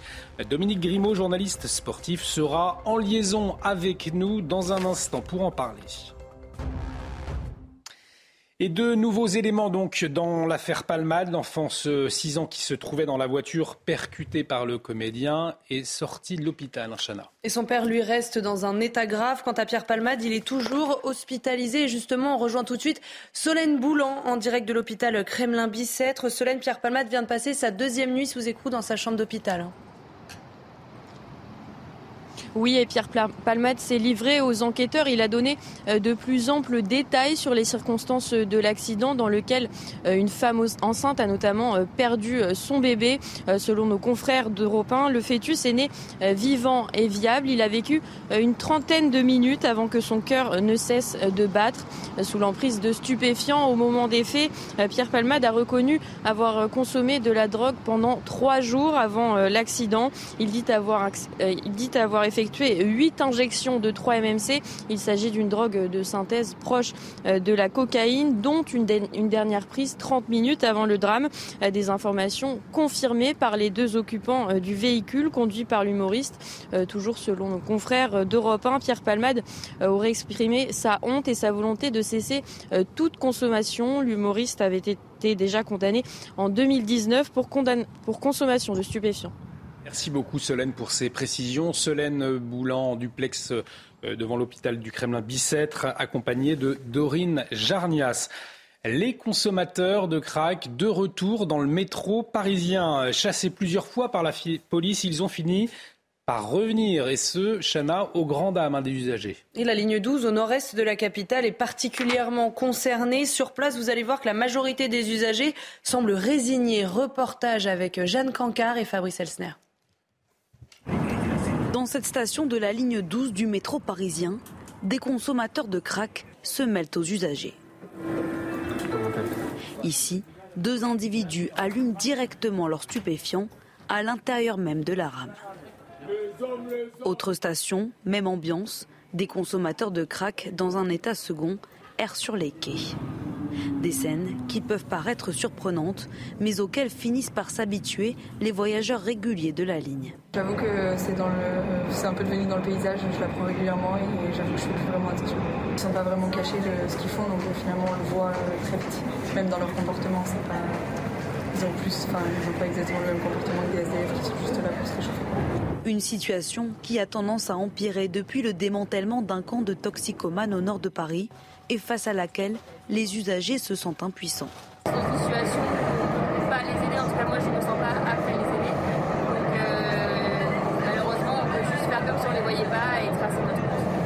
Pour tenter d'endiguer le phénomène, des agents de surveillance RATP ont été mobilisés. Mais pour certains d'entre eux, cette mission ne fait que déplacer le problème. Et on en parlait dans la matinale avec euh, Lomique Guillot. Comme à chaque début de mois, eh bien, il y a des changements et ce mois-ci, une nouvelle qui devrait euh, vous plaire concernant le démarchage téléphonique puisque, alors si le gouvernement n'a pas voulu l'interdire complètement, eh bien, en revanche, Chana, il va l'encadrer. Oui, dorénavant, plus d'appels pendant les week-ends, pendant les jours fériés, pas plus de 4 appels euh, par mois et des horaires seront imposés aux démarcheurs. Et dans ce contexte, on a rencontré Georges, c'est un retraité qui habite près de Saint-Malo. Et depuis 2019, il note tous les coups de fil de démarcheurs qu'il reçoit. Allez, je vous spoil, il en a reçu plus de 1800. Michael Chailloux. L'histoire débute en 2019 en plein Covid. Ne pouvant plus sortir de chez lui, cet ancien syndicaliste à la retraite est surpris par le nombre de coups de fil reçus pour du démarchage téléphonique. Il note systématiquement le numéro d'appel. Je compte depuis mai 2019 et Aujourd'hui, sur 1800 et des poussières. Ça fait bien une moyenne de deux par jour, en gros. Thématique préférée des démarcheurs, les mutuelles, la formation ou encore la rénovation de l'habitat, boostée par les coups de pouce financiers de l'État. Depuis aujourd'hui, les horaires d'appel sont encadrés et un démarcheur ne peut appeler la même personne plus de quatre fois en un mois. Tout cela est insuffisant pour cette association de consommateurs qu'il faudrait surtout, c'est interdire les appels pour, euh, avec un soutien soi-disant de DF ou du gouvernement ou de. Non, ça, il faudrait que ce soit absolument euh, supprimé. C'est deux, trois fois par jour, euh, c'est du harcèlement. Il existe bien le site Blocktel où l'on peut s'inscrire pour éviter le démarchage téléphonique, même en provenance de l'étranger, mais il n'est pas un rempart efficace, estiment ces bénévoles de la CLCV qui ont recueilli plusieurs témoignages en ce sens. Et dans l'actualité également, l'affaire Noël Legrette, politique et football euh, se mêlent. Hier, il a fini par céder. Il a démissionné, vous le savez, de la présidence de la Fédération française de football. On marque une très courte pause. On en parle dans un instant avec le journaliste Dominique Grimaud euh, en liaison avec nous ce matin. Restez avec nous sur CNews. De retour sur le plateau de la matinale, bienvenue si vous nous rejoignez et à la une de l'actualité, la contre-attaque de Noël Legrette, l'ancien patron de la Fédération française de football qui annonce dans les colonnes du Monde qu'il va poursuivre la ministre des Sports en diffamation, rattrapé par plusieurs affaires. Noël Legrette a donc démissionné hier après 11 ans de mandat. On va en parler tout de suite avec Dominique Grimaud, journaliste sportif qui est euh, en liaison avec nous. Dominique Grimaud, euh, bonjour, merci beaucoup d'avoir accepté notre invitation pour votre éclairage. Alors Noël Legrette, très remonté, hein. il dénonce lui une cabale politico-médiatique bien organisée, je reprends ces termes. Il dénonce des ingérences politiques. ça tient, selon vous, ces accusations de Noël Legrette bah, Oui, dans une certaine mesure. Je crois que Legrette veut se battre pour rétablir euh, son honneur, qui a été, c'est vrai, euh, bafoué euh, ces dernières semaines avec ce déferlement médiatique que, l'on a connu. Maintenant, on ne peut pas non plus gommer ses comportements déplacés, ses dérapages verbaux. Donc maintenant, c'est une question de, de, justice avec son avocat. mais bon, ça ne changera pas grand-chose sur le fond. le Gret a démissionné, heureusement, je dirais avec dignité, semble-t-il, mhm. et avec euh, un bilan euh, à la fois euh, économiquement et sportivement plutôt bon. Un bilan plutôt bon, donc sur ces 11 dernières années, sachant que la dernière année était un peu compliquée. Pardon. Oui, oui, bien sûr. Bien sûr, surtout un bilan économique bon et, le bilan sportif que l'on connaît, avec des, excellents résultats obtenus par l'équipe de France emmenée par Didier Deschamps. Alors, on ne peut pas lui enlever. Noël Legrette qui, nie hein, euh, les accusations notamment de, harcèlement après l'audit qui avait été commandé. Est-ce qu'on sait euh, la teneur de ce qu'il y a dans, dans, cet audit? Moi personnellement, je ne connais pas la teneur de cet audit, mais je sais que les, preuves sont assez euh, accablantes pour lui. Je sais aussi, je crois savoir en tout cas, qu'il a mis beaucoup de temps à mûrir sa décision de quitter la Fédération française de football. Euh, il y a eu énormément de coups de téléphone en sa destination euh, ces derniers temps. il s'est accroché euh, jusqu'au bout, mais le combat était perdu d'avance pour lui. Et je pense qu'il en est convenu et qu'il était bien qu'il se retire. Alors Noël, Noël Legrette, Dominique Grimaud, a priori, va, va continuer hein, au sein du bureau de la FIFA. Est-ce que Noël Legrette est soutenu dans le milieu du, du football? Je vous dis ça parce que beaucoup parlent d'un système mafieux. Alors est-ce que c'est le terme, un terme trop fort, ou est-ce que effectivement, oui, euh, il révèle un, système particulier? Système mafieux, je n'irai pas jusque là. Hmm. Je sais que Gianni Infantino, le président de la FIFA, lui a proposé donc de représenter la FIFA euh, à Paris dans des nouveaux euh, bureaux parisiens qui devraient se situer place de la Concorde. Infantino a toujours eu le soutien. Infantino, exporteur de valises de Michel Platini, il fut un temps, a, toujours reçu le soutien de, Noël Legrette mhm. depuis quelques années, et en quelque sorte, c'est un renvoi à l'ascenseur que fait Infantino à, Noël Legrette. En, juste en, quelques secondes, euh, euh, Dominique euh, Grimaud, une idée qui pour succéder à Noël Legrette aujourd'hui? Écoutez, je trouve que le président intérimaire Philippe Diallo remplit toutes les cases pour, être un excellent président de la fédération. Il connaît parfaitement le, milieu du football. Euh, il était joueur lui-même amateur avec le au FC Nantes il y, a, dans les années 70. Euh, il est rentré dans le milieu du football il y a plus de 30 ans maintenant. Il a une véritable éthique, une véritable culture, une élégance. Euh, il a visité, euh, il a été voir chaque, chaque président de ligue depuis euh, sa nomination en tant que vice-président depuis 2021. Voilà, donc euh, euh, Philippe ferait un excellent, Philippe Diallo ferait un, excellent président. Maintenant, l'interrogation, à mes yeux, reste quand même Jean-Michel Aulas, Jean-Michel Aulas, président de l'Olympique lyonnais, qui reste au centre vraiment de, du football français et, tout dépendra, je ne dirais pas des humeurs de Jean-Michel Aulas, mm-hmm. Mais Jean-Michel Aulas aura un rôle très important, me semble-t-il, dans les semaines, dans les mois à venir, pour la désignation d'un nouveau président. Et on suivra tout cela de, très près, bien évidemment. Un grand merci, Dominique Grimaud, pour votre éclairage ce matin dans la matinale de CNews. Euh, merci, on l'affaire Noël Legrette. Euh, bien évidemment qu'on suit de très près avec la ministre des Sports euh, qui réagit également ce matin. Dans l'actualité également, les médecins qui saluent l'annonce d'Emmanuel Macron. Chana, le rappel des titres. Oui, les médecins saluent l'annonce d'Emmanuel Macron à propos du papillomavirus. Le président de la République a annoncé hier le lancement d'une campagne de vaccination généralisée dans les collèges à partir de la rentrée prochaine. Objectif, mieux lutter contre ce virus responsable de plus de 6000 cas de cancer par an. La vaccination ne sera pas obligatoire et un accord parental sera nécessaire. Le nombre de personnes accueillies au Resto du Cœur a augmenté cette année, une hausse de 22% par rapport à l'année dernière. Cela s'explique entre autres par l'inflation et la crise énergétique qui frappe beaucoup de foyers en France. Plus de la moitié des personnes accueillies ont moins de 25 ans et un quart sont des familles monoparentales, principalement des femmes seules avec enfants. Et puis au Pérou, la police a fait une découverte surprenante pendant un contrôle de routine. Une momie vieille de 600 à 800 ans. Elle a été retrouvée euh, dans le sac isotherme d'un ancien livreur. Il affirme qu'elle était conservée dans sa maison familiale depuis plus de 30 ans. Plus surprenant encore, il dormait à côté de cette momie qu'il avait appelée Juanita. Cet homme a été placé en détention provisoire surprenant, effectivement, comme euh, découverte. Nous sommes le 1er mars et comme souvent en début de mois, eh bien, un certain nombre de euh, dispositifs euh, évoluent, d'autres s'arrêtent, le MIG, enfin certains prix bougent. Alors à quoi est-ce qu'il faut s'attendre ce mois-ci? On va commencer par une nouvelle qui concerne un Français sur trois, sans doute une personne sur trois autour de, cette table. Les fumeurs, les prix du tabac augmentent en, effet aujourd'hui.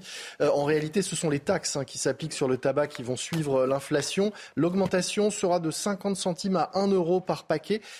Eh bien, certaines marques vont voir euh, le prix du paquet dépasser les 11 euros. Le prix du tabac à rouler va lui aussi augmenter. Il y a des évolutions également dans le secteur de l'énergie. On en a déjà parlé, mais euh, il va y avoir le plafonnement des prix chez Total dans les 3400 stations Total Énergie. Le euh, prix du diesel et du samplon 95 sera plafonné à 1,99€. En ce moment, ce n'est pas forcément nécessaire hein, car les prix sont plutôt à la baisse, mais cette mesure restera valable pendant toute l'année 2023. N'oubliez pas non plus que vous avez jusqu'à la fin du mois de mars pour demander le chèque carburant sur le site des impôts si vous y avez droit et si ce n'est pas encore fait, ensuite ce sera trop tard.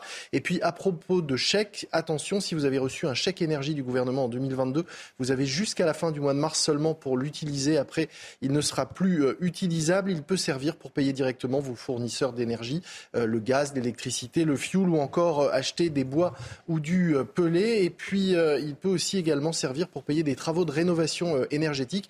Et ça, c'est une nouveauté à partir du 1er mars. Vous allez pouvoir bénéficier, si vous souhaitez vous équiper en géothermie, d'une prime, d'une aide de 5 000 euros et ce, sans condition de ressources ni de revenus. Et puis enfin, dernier changement, sachez que c'est aujourd'hui qu'évolue le taux d'usure, le taux d'emprunt maximum auquel une banque peut vous prêter de l'argent. Désormais révisé tous les mois, il va passer à 4% pour les prêts de 20 ans et plus. Ah, merci beaucoup, euh, Lomic, pour toutes ces précisions. Allez, on marque une très courte pause. Dans un instant, cette question. Le service national euh, universel créé par Emmanuel Macron, est-ce que c'est une si mauvaise idée, une si mauvaise idée que cela?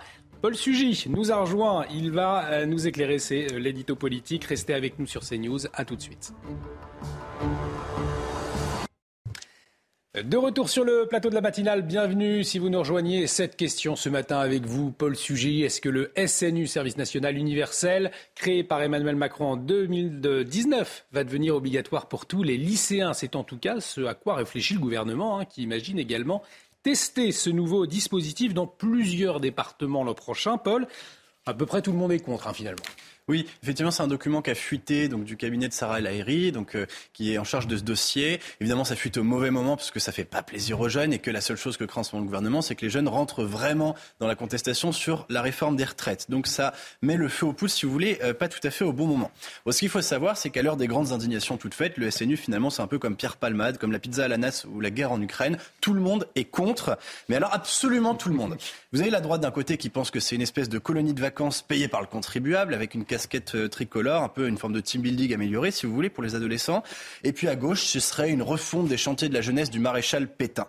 Bon, mais ils n'ont peur de rien d'ailleurs à gauche. Hein. Vous avez jusqu'à Bastien Lachaud à la France Insoumise euh, qui va sortir le texte de la Constitution ou même de la Convention de l'ONU sur les droits de l'enfant pour dire que c'est de l'embrigadement de la jeunesse. Il faut savoir quand même qu'on parle de gens qui, dès qu'ils voient une Marseillaise euh, ou qu'ils voient un lever de drapeau, s'étranglent.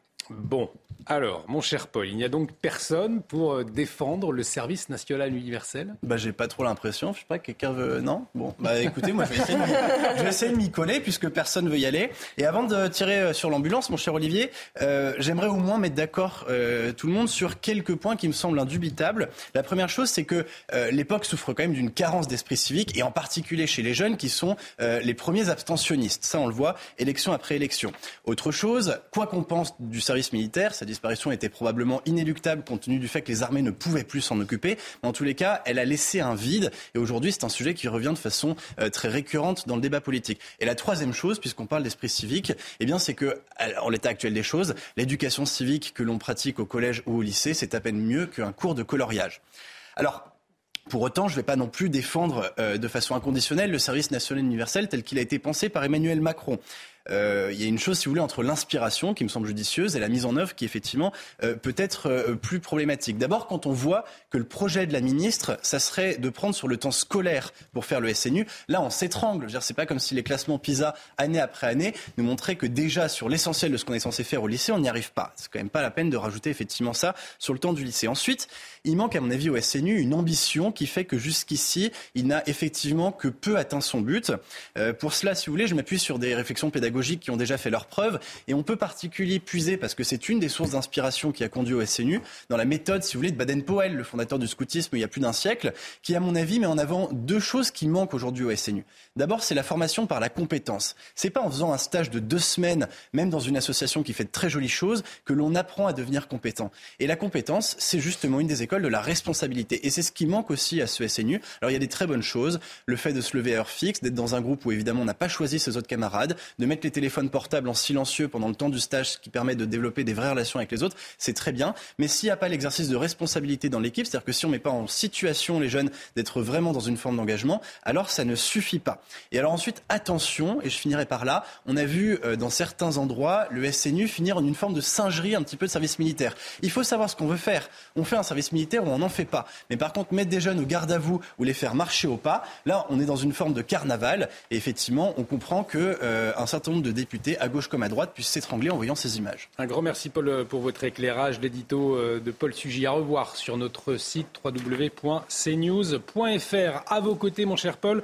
Chloé Ronchin, journaliste culture à CNews. Bonjour, chère euh, Chloé. Bonjour, Olivier. Alors aujourd'hui, vous nous faites découvrir un tout nouveau concept qui devrait plaire finalement aux petits et aux grands amateurs d'histoire également. Exactement, oui. Ce matin, on va faire un petit voyage dans le temps. Je voulais vous parler de la Cité de l'Histoire. Elle a ouvert ses portes à Puteaux, juste à côté de la Défense. Et le concept est très novateur. Vous allez littéralement plonger au cœur de l'histoire de France. Alors, de quelle manière? Eh bien, grâce à un parcours grandeur nature qui retrace 12 siècles d'histoire. Vous allez voir, en fait, on déambule voilà, dans plusieurs salles et chacune d'entre elles met en scène différentes époques. La Première Guerre mondiale, la Troisième République, la prise de la Bastille. Et on remonte le temps jusqu'aux invasions vikings au IXe siècle. Et on rencontre du monde, hein, notamment euh, un instituteur euh, du XXe siècle et qui n'est euh, pas très commode. D'ailleurs, on va le voir apparaître dans l'extrait. Bon, il n'aime pas les bavardages, disons. Vous croiserez aussi Jeanne d'Arc, Napoléon, Charles de Gaulle qui vous attendra à son bureau. Et j'ajoute qu'un gros travail a été fait sur l'aspect sensoriel. Par exemple, les températures et l'humidité varient d'une salle à l'autre. C'est assez surprenant. Ah donc effectivement, c'est une visite multisensorielle finalement, Chloé. Est-ce qu'on peut faire Qu'est-ce qu'on peut faire d'autre dans ce nouveau musée? Effectivement, il y a plusieurs expériences à découvrir et on peut également assister à une projection à 360 degrés consacrée à l'écrivain Victor Hugo. C'est un très beau spectacle visuel et il s'étend sur plus de 700 mètres carrés de surface. On est vraiment, on est vraiment immergé dans l'histoire de cette figure littéraire et politique. Et pour finir, vous aurez accès à une immense frise chronologique et numérique. Bref, on apprend tout en s'amusant. C'est un peu la devise de la Cité de l'Histoire. Elle est donc située sous l'arche de la Défense, juste à côté de Paris. Vous l'aurez compris, cette expérience a été pensée pour toute la famille. Il y a plusieurs niveaux de lecture et je précise que l'entrée est gratuite pour les enfants de moins de 7 ans. Effectivement, très intéressant. Euh, un grand merci Chloé Ronchin. Allez, tout de suite sans transition, la météo avec Karine Durand. La météo avec Groupe Verlaine.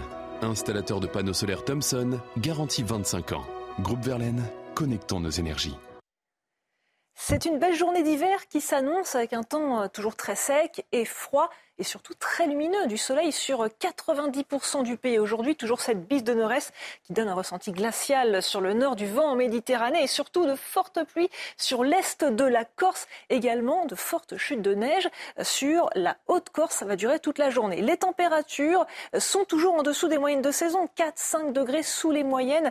Aujourd'hui, 8 degrés à Paris par exemple, 6 à Rodez, un maximum de 14 en direction d'Ajaccio. Pour la journée de demain, on va retrouver également de très belles conditions hivernales un petit peu plus nuageuse par contre sur le sud, la Provence-Alpes-Côte d'Azur, ça se dégrade légèrement, pas de grosses pluies en prévision, quelques flocons très légers sur les Alpes du Sud, un ciel un peu plus nuageux sur le sud-ouest et toujours de superbes conditions limpides sur le nord du pays, en Corse. C'est la fin progressive de la perturbation, mais il y a encore un peu de pluie en prévision. Pour les jours suivants, pas de grands changements. C'est toujours un petit peu plus mitigé sur le sud que sur le nord. Au nord, de très belles conditions persistent. Le froid résiste également même s'il va avoir tendance à régresser au cours de ce vendredi et samedi et dimanche. Petite dégradation en prévision pour le nord du pays. Vous avez regardé la météo avec Groupe Verlaine. Isolation thermique par l'extérieur avec aide de l'État. Groupe Verlaine, connectons nos énergies. Et bienvenue si vous nous rejoignez dans la matinale de CNews à la une de l'actualité de ce mercredi 1er euh, mars. Au lendemain de sa démission, Noël Legrette contre-attaque. Le président de la Fédération française de football accuse la ministre des Sports d'avoir menti sur les accusations de harcèlement le visant et dénonce des ingérences politiques quand football et politique se croisent. L'angoisse et le coup de gueule d'un boulanger après un cambriolage. Un homme cagoulé armé d'un couteau s'est introduit dans le commerce en pleine nuit et s'est retrouvé nez à nez avec le boulanger. La scène, filmée par les caméras de surveillance, a été diffusée dans une vidéo sur les réseaux sociaux. On le verra. Et puis les 1200 euros de pension minimale pour tous, c'était une promesse phare de cette réforme des retraites, mais c'est loin d'être le cas pour tout le monde. On le verra avec Gauthier Lebret, il nous en parle dans un instant. Et je vous le disais, Noël Legrette contre-attaque. Donc, l'ancien patron de la Fédération française de football annonce dans les colonnes du Monde eh qu'il va poursuivre la ministre des Sports en diffamation, rattrapée par plusieurs affaires Noël Legret, je vous le rappelle, a, démissionné hier après 11 ans de mandat, hein, Chana. Oui, mais il se défend. Regardez, c'est une cabale politico-médiatique bien organisée. C'est obligé. Monté par qui Je ne sais pas. D'habitude, j'ai un peu de pif, dit-il. Je suis tombé de ma chaise. Je n'ai pas vu le coup euh, venir. Et Amélie Oudéa-Castera, la ministre des Sports, était il y a quelques instants chez nos confrères de RTL et elle a réagi aux accusations de Noël Legret. Écoutez. Je trouve ça affligeant. Moi, je n'ai jamais euh, insulté personne. Je suis restée euh, polie. Euh, je ne l'ai jamais accusé de harcèlement. Nous avons fait un travail approfondi de quatre mois dans le respect du contradictoire de chacune des parties. C'est le procureur qui a décidé souverainement d'ouvrir une enquête pour des faits de harcèlement moral et de, harcèlement sexuel. Cette stratégie-là de défense, euh, elle dupe pas grand monde. Je pense que euh, nous avons fait un travail très approfondi et je ne laisserai pas dénigrer la qualité du travail qui a été fait. Et je vous en parlais en titre, un boulanger euh, qui s'est retrouvé nez à nez avec son cambrioleur. La scène a été euh, filmée par la caméra vidéo de surveillance du magasin. Ça s'est passé dans la ville de Trévoux et c'est euh, dans l'Ain, Chana. Oui, sur cette vidéo, on voit un homme encagoulé forcer la vitrine de la boulangerie en pleine nuit, sauf que le boulanger, eh bien, il était déjà sur place pour faire sa mise en place. Nos équipes l'ont rencontré. Voyez ce reportage d'Olivier Madinier et Michael Dos Santos. Il est 2h44 du matin lorsque la vitrine de cette boulangerie de la ville de Trévoux vole en éclats. Cagoulé et ganté, le braqueur se retrouve nez à nez avec le propriétaire des lieux, déjà sur place pour entamer sa production. D'un coup, euh, un grand bruit. J'ai cru que le plafond tombait. Et en arrivant dans la boutique, euh, je vois, je tombe nez à nez avec euh, un jeune homme, je pense. Je lui ai hurlé dessus comme si c'était euh, un gamin qui faisait une, bêtise. Quoi. Surpris, l'individu menace le boulanger pour prendre la fuite. Ça aurait pu euh, mal tourner si, euh, si je lui sautais dessus. J'ai vu sortir un truc de sa poche, du coup je me suis mis en retrait, j'ai pas tout à fait vu. Après, aux caméras, on distingue une lame. Une tentative de braquage que le boulanger ne s'explique toujours pas. Le fond de caisse, il est de même pas 50 euros pour redémarrer la journée. Il y a des bonbons, des boissons. Suite à ce braquage raté, la victime a porté plainte auprès de la gendarmerie. L'immatriculation du véhicule utilisé par le braqueur et son complice qui attendait à l'extérieur a d'ores et déjà été identifiée. Et toujours dans l'actualité, la réforme des retraites, bien évidemment. Et c'était une promesse, hein, Gauthier Lebret, les 1200 euros de pension minimale pour tous. C'est loin d'être pour tous, hein, vous allez nous le dire. Est-ce que c'est une arnaque, Gauthier, sans fin du gouvernement, cette affaire? En tout cas, il y a eu mal donne, euh, Olivier, puisque effectivement, dans un premier temps, le gouvernement promettait, notamment Olivier Véran, porte-parole du gouvernement, une pension minimale à 1200 euros pour 1 800 000 Français. Alors non, 1 800 000 Français vont voir leur retraite revalorisée, mais entre 0 et 100 euros. Et selon l'économiste Michael Zemmour, eh bien la revalorisation sera en moyenne de 33 euros, donc bien loin des 1200 euros. Dans un deuxième temps, eh bien Olivier Dussopt avait dit que 40 000 nouveaux retraités toucheraient cette pension minimale à 1200 euros euh, chaque année. Jérôme Gage, député PS, n'a jamais cru en ce chiffre. Il a donc interrogé le ministre du Travail qui lui a répondu euh, par courrier hier. Et effectivement, c'est entre 10 et 20 000 nouveaux retraités chaque année qui toucheront cette pension à 1200 euros. Dans un premier temps, on était à 1 800 000. Dans un second, à la mi-temps, à 40 000. Et en fin de match, entre 10 et 20 000. Une, euh, effectivement, grave erreur de communication de la part du gouvernement qui pourrait le desservir en vue des mobilisations du 7 mars. La gauche s'en sert déjà pour tenter de mobiliser, pour faire reculer le gouvernement sur sa réforme des retraites. Merci beaucoup, euh, Gauthier, pour cet éclairage. On va marquer une très courte pause. Dans un instant, l'interview de Laurence Ferrari. Laurence Ferrari qui reçoit le ministre de la Santé et de la Prévention, François Braun. C'est tout de suite sur notre antenne. Restez avec nous sur CNews. Rendez-vous avec Pascal Pro dans l'heure des pros, du lundi au vendredi de 9h à 10h30.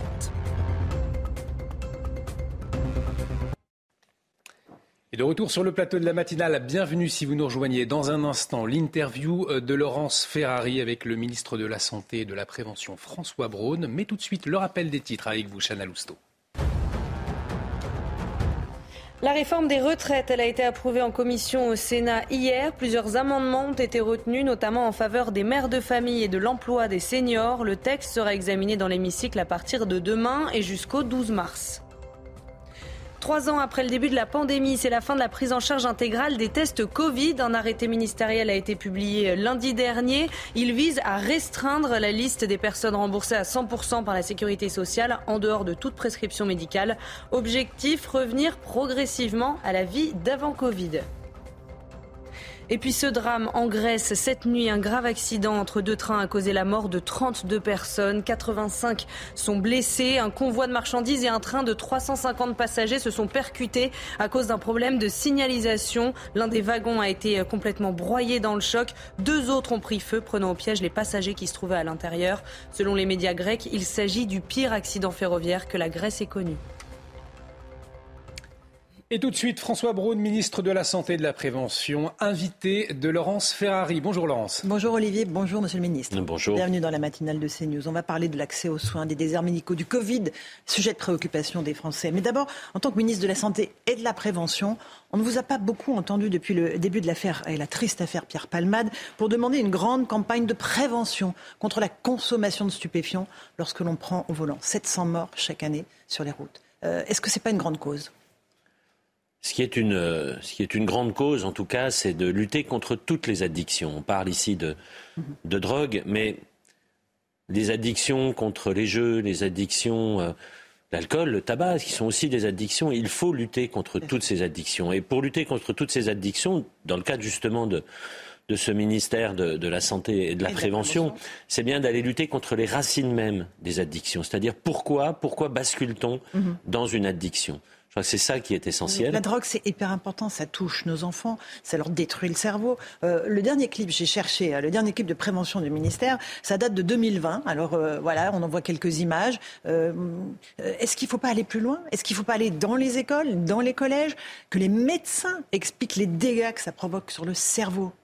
Comme je vous le disais, la lutte doit être contre toutes les addictions. Et pour cela, nous nous rendons compte, ce n'est pas, pas un scoop, je suis désolé, mais on sait que la santé mentale des jeunes est en difficulté euh, aujourd'hui. Je vais d'ailleurs, euh, à la fin de la semaine, refaire le point sur un an des assises de la santé mentale et j'aurai euh, d'ici un mois les conclusions de ces fameuses assises de la santé de l'enfant avec un champ particulier sur, sur la santé mentale. Et c'est cette détérioration de la santé mentale qui amène vers les addictions un enjeu majeur et vous avez raison, il faut aller dans les écoles. J'en discutais hier avec euh, le ministre de l'Éducation nationale.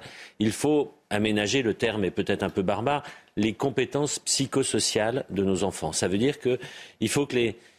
apprendre à nos enfants à s'apprécier eux-mêmes, à pouvoir euh, discuter avec les autres, à avoir toute cette capacité déjà eux-mêmes de résister à ces tentations et ces addictions. Après, bien sûr, l'étape qui doit être parallèle, c'est bien sûr de sensibiliser plus spécifiquement, d'interdire aussi. Je crois qu'il y a une partie euh, interdiction, euh, Mais une partie d'application. Mais le problème, c'est ça, c'est que les drogues sont interdites. Donc, on s'est dit, puisque c'est interdit, on ne fait pas de prévention. Parce que, honnêtement, moi, cette campagne, je ne l'avais pas vue. C'est en cherchant que je l'ai trouvée.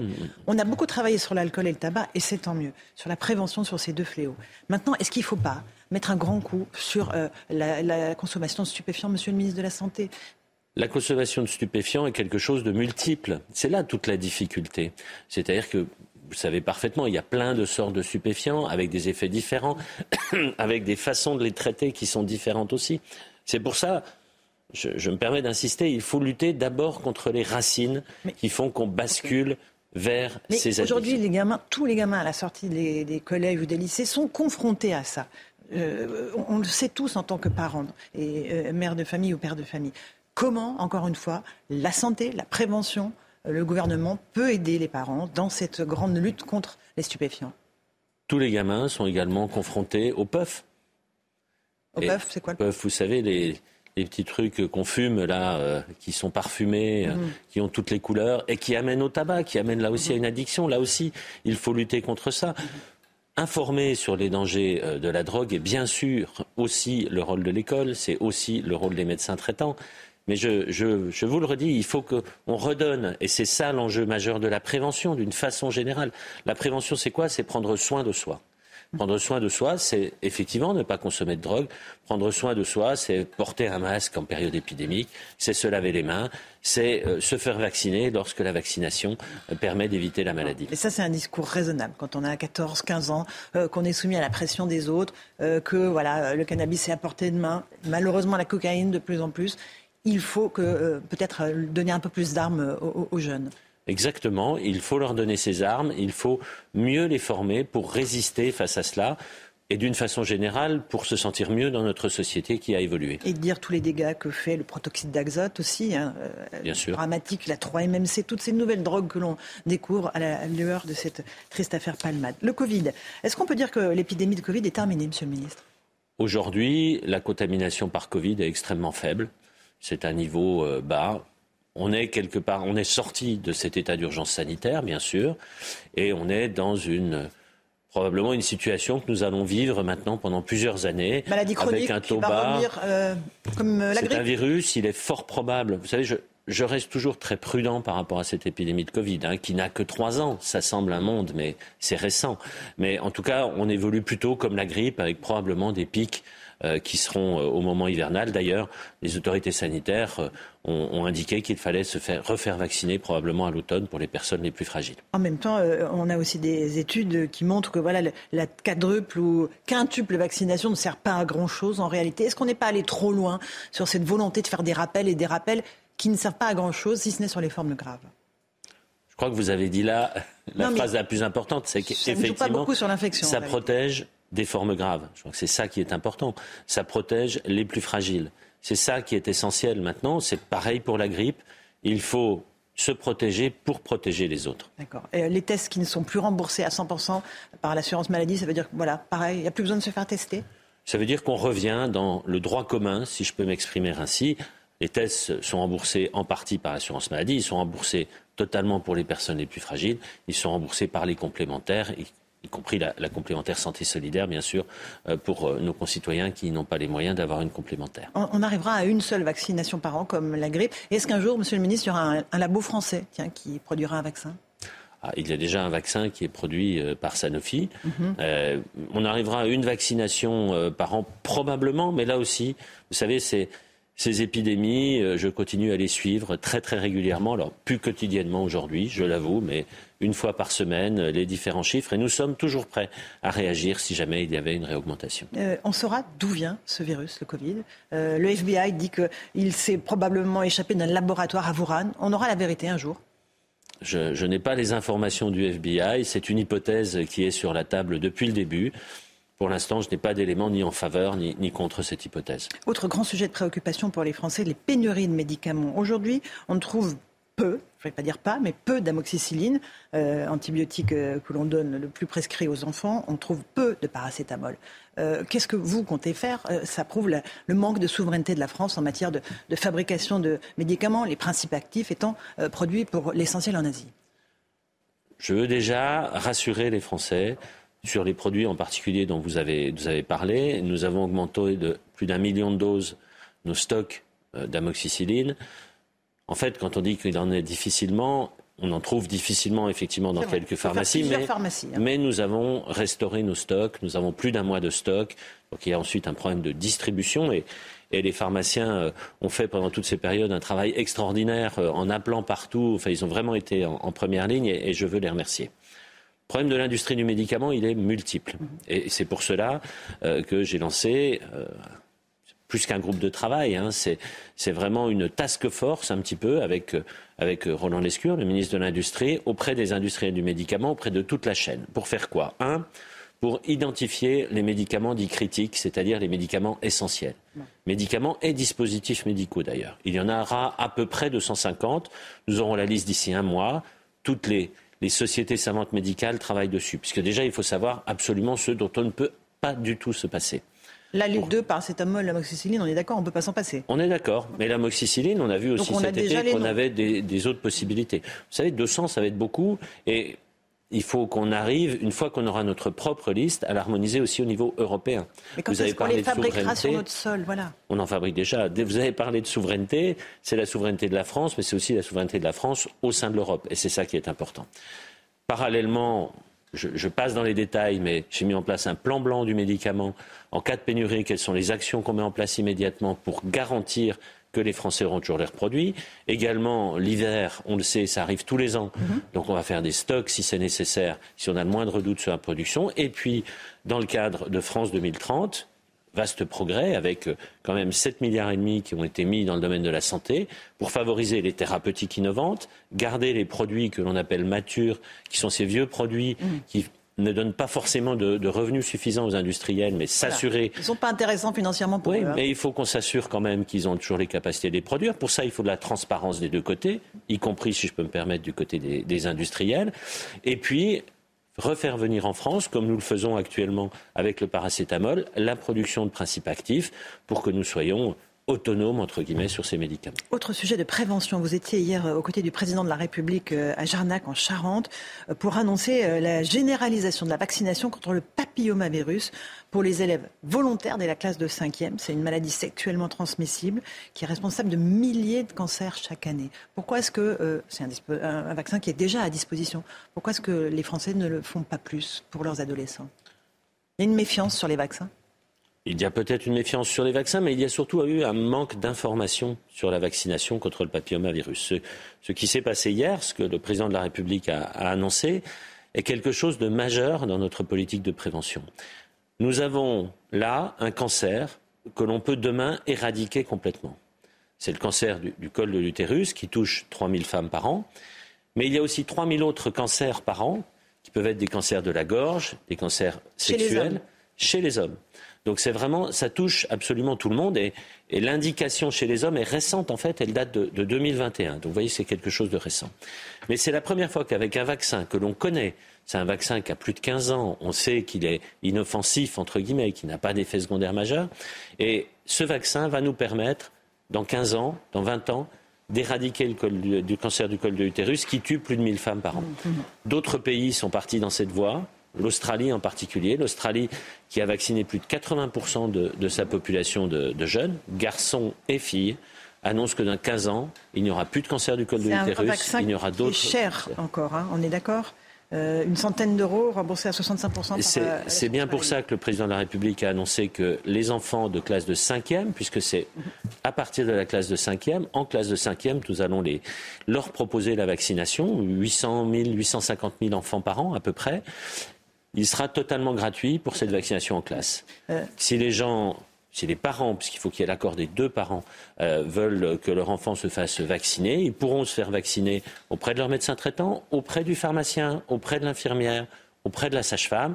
Là, bien sûr, la sécurité sociale prend en charge une partie, les, les assurances complémentaires prennent le reste. La volonté très claire qu'a affichée le président de la République, c'est de vacciner toute une tranche d'âge et que tout le monde ait accès à ce vaccin sans débourser pour que toutes mhm. les parties de notre société L'accès aux soins, les Français euh, vivent très très mal le fait de ne pas pouvoir trouver de généralistes euh, dans toute, que ce soit zone rurale, euh, zone urbaine. On va parler de la situation avec les médecins. Mais d'abord, il y a nos confrères du Parisien qui affirment que selon un rapport du professeur Yves Ville de l'hôpital Necker à Paris, il y a 100 maternités il ne faudrait plus accoucher sous peine de danger pour la mère et l'enfant sans maternité dans des zones évidemment euh, comme la Nièvre, la Lozère, le Cantal, la Meuse, la Haute-Marne, l'Ardèche. Vous partagez ce constat. Il y a des endroits en France où il vaut mieux ne pas accoucher parce que c'est trop loin, tout simplement, du domicile des mamans. Ce qui est important, je crois, c'est, vous savez, j'ai mon expérience professionnelle, j'ai fait beaucoup d'accouchements. J'ai fait beaucoup d'accouchements dans des ambulances. J'ai fait beaucoup d'accouchements, euh, voilà, euh, à domicile. L'accouchement pour la famille est toujours un moment extraordinaire, un moment de joie. Mais d'angoisse pour les médecins, en tout cas, et les soignants, c'est toujours un moment d'angoisse parce que on, pense toujours, euh, toujours au pire. Tout ça pour dire que l'acte d'accouchement, simplement l'acte d'accouchement, est quelque chose qui doit se faire dans un environnement extrêmement sécurisé. Même si on développe de plus en plus les maisons des naissances, et j'en ai vu une qui va se, développer là en banlieue parisienne, pour les accouchements dits physiologiques, il faut quand même toujours avoir cette sécurité parce que quand ça se passe mal, il faut qu'un médecin puisse agir rapidement. Donc cette sécurité impose des équipes complètes, impose des équipes qui ont l'habitude de faire des accouchements. Aujourd'hui, on considère qu'une maternité doit au moins faire 300 accouchements, c'est-à-dire un peu moins d'un par jour, c'est pas beaucoup, euh, pour avoir le, niveau de compétence. Là, nous avons un rapport de professionnels de santé, qui est un rapport qui a été transmis à l'Académie nationale de médecine, qui augmente ce niveau. Je rencontre bientôt euh, les rapporteurs et, le professeur euh, Yves Ville pour discuter avec lui des tenants et des aboutissants de ce rapport. Mais en tout cas, mon objectif reste que partout dans notre pays, les femmes puissent accoucher dans de bonnes conditions. Et en toute sécurité. Les déserts médicaux. Euh, on ne trouve pas de médecins généralistes aujourd'hui. Euh, on estime qu'il y a 6 millions de Français sans médecins traitants avec des pathologies chroniques. Qu'est-ce que vous allez faire? Les médecins libéraux, vous êtes euh, en guerre avec eux, vous avez refusé d'augmenter les consultations, ils ont refusé absolument toutes vos propositions. Est-ce que ça ne va pas aggraver la situation? Qu'est-ce que vous pouvez faire pour que les Français aient accès à un généraliste et accès à un généraliste? Le fait que les syndicats de médecins généralistes aient rate le coche un petit peu de cette, de cette convention médicale. Hein. C'est une chance que nous laissons collectivement passer. C'est dommage, parce qu'il y a dans cette proposition de convention médicale déjà beaucoup d'argent mis sur la table. Un milliard et demi. Un milliard et demi, mais en même temps des propositions pour justement lutter contre ces inégalités d'accès à la santé. Alors, pour l'instant, euh, il refuse. Ça ne va pas m'empêcher de continuer dans ce que nous avons entrepris pour lutter contre toutes les inégalités d'accès à la santé, qui reste pour moi la boussole, le cap le plus important euh, à, suivre. Alors, vous parliez des, patients en affection de, de longue durée qui n'ont pas de médecin traitant. J'ai travaillé avec l'assurance maladie, avec la sécurité sociale. La semaine prochaine, je dévoilerai notre plan pour que tous ces patients, le président de la République s'y est engagé lors de ses vœux, soient contactés et qu'on leur propose une solution. Parce que sur le terrain, personnes contactées? Non, un peu moins. On va déjà contacter les personnes qui sont en affection de longue durée, c'est 600 à 650 000. Ce sont, ils sont prioritaires, bien entendu. Et puis, euh, nous avons des actions que nous allons mettre en œuvre. Quand je vais sur le terrain, et j'y vais beaucoup, je vois des, médecins associés en groupe qui disent euh, pas de problème, on acceptera d'en prendre un ou deux, trois de plus euh, comme ça dans notre clientèle. Donc, nous allons faire du travail de terrain. Et, je crois que c'est ça qui va nous permettre de sortir de ces difficultés, c'est de travailler sur le terrain, de travailler avec les professionnels sur le terrain, avec les élus, avec les patients, pour trouver les meilleures solutions. C'est tout l'esprit du Conseil national de la refondation en santé, mhm. dans lequel nous allons passer à la phase 2 à partir de la semaine prochaine. Mais il nous manque des médecins. Il nous manque des médecins. On ne forme pas assez de médecins dans notre pays. Et ça, ça ne va pas changer tout de suite. Ça ne va pas changer tout de suite, même si l'arrêt du numerus clausus a permis d'augmenter d'à peu près 15% le nombre de médecins. C'est peu. Mais pour former un médecin, il en faut 10. C'est peu, mais vous savez, pour former un médecin, il faut des enseignants.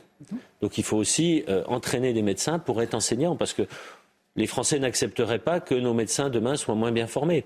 Nous avons une des formations médicales les plus performantes au monde. Il faut garder cette, cette qualité de, de formation. Donc ce qui est important aujourd'hui, et, vous avez raison, il faut dire la vérité aux Français. Promettre aux Français qu'ils auront 10 000 médecins demain, c'est leur dire n'importe quoi. Il va falloir 7, 8 ans avant que les courbes commencent à augmenter, même si elles ont déjà commencé. Donc ce qu'il faut, c'est redonner du temps aux médecins. Et c'est ce que je leur dis depuis que je suis arrivé. C'est aussi le sens de toutes mes actions. Redonner du temps aux médecins, ça veut dire qu'ils travaillent de façon pluriprofessionnelle, qu'ils travaillent avec des infirmiers. Il y a des, des missions qui puissent être Aux assistants médicaux Aux assistants médicaux, aux infirmiers, bien sûr, sous la supervision euh, du médecin traitant. Il faut euh, supprimer tous ces certificats inutiles.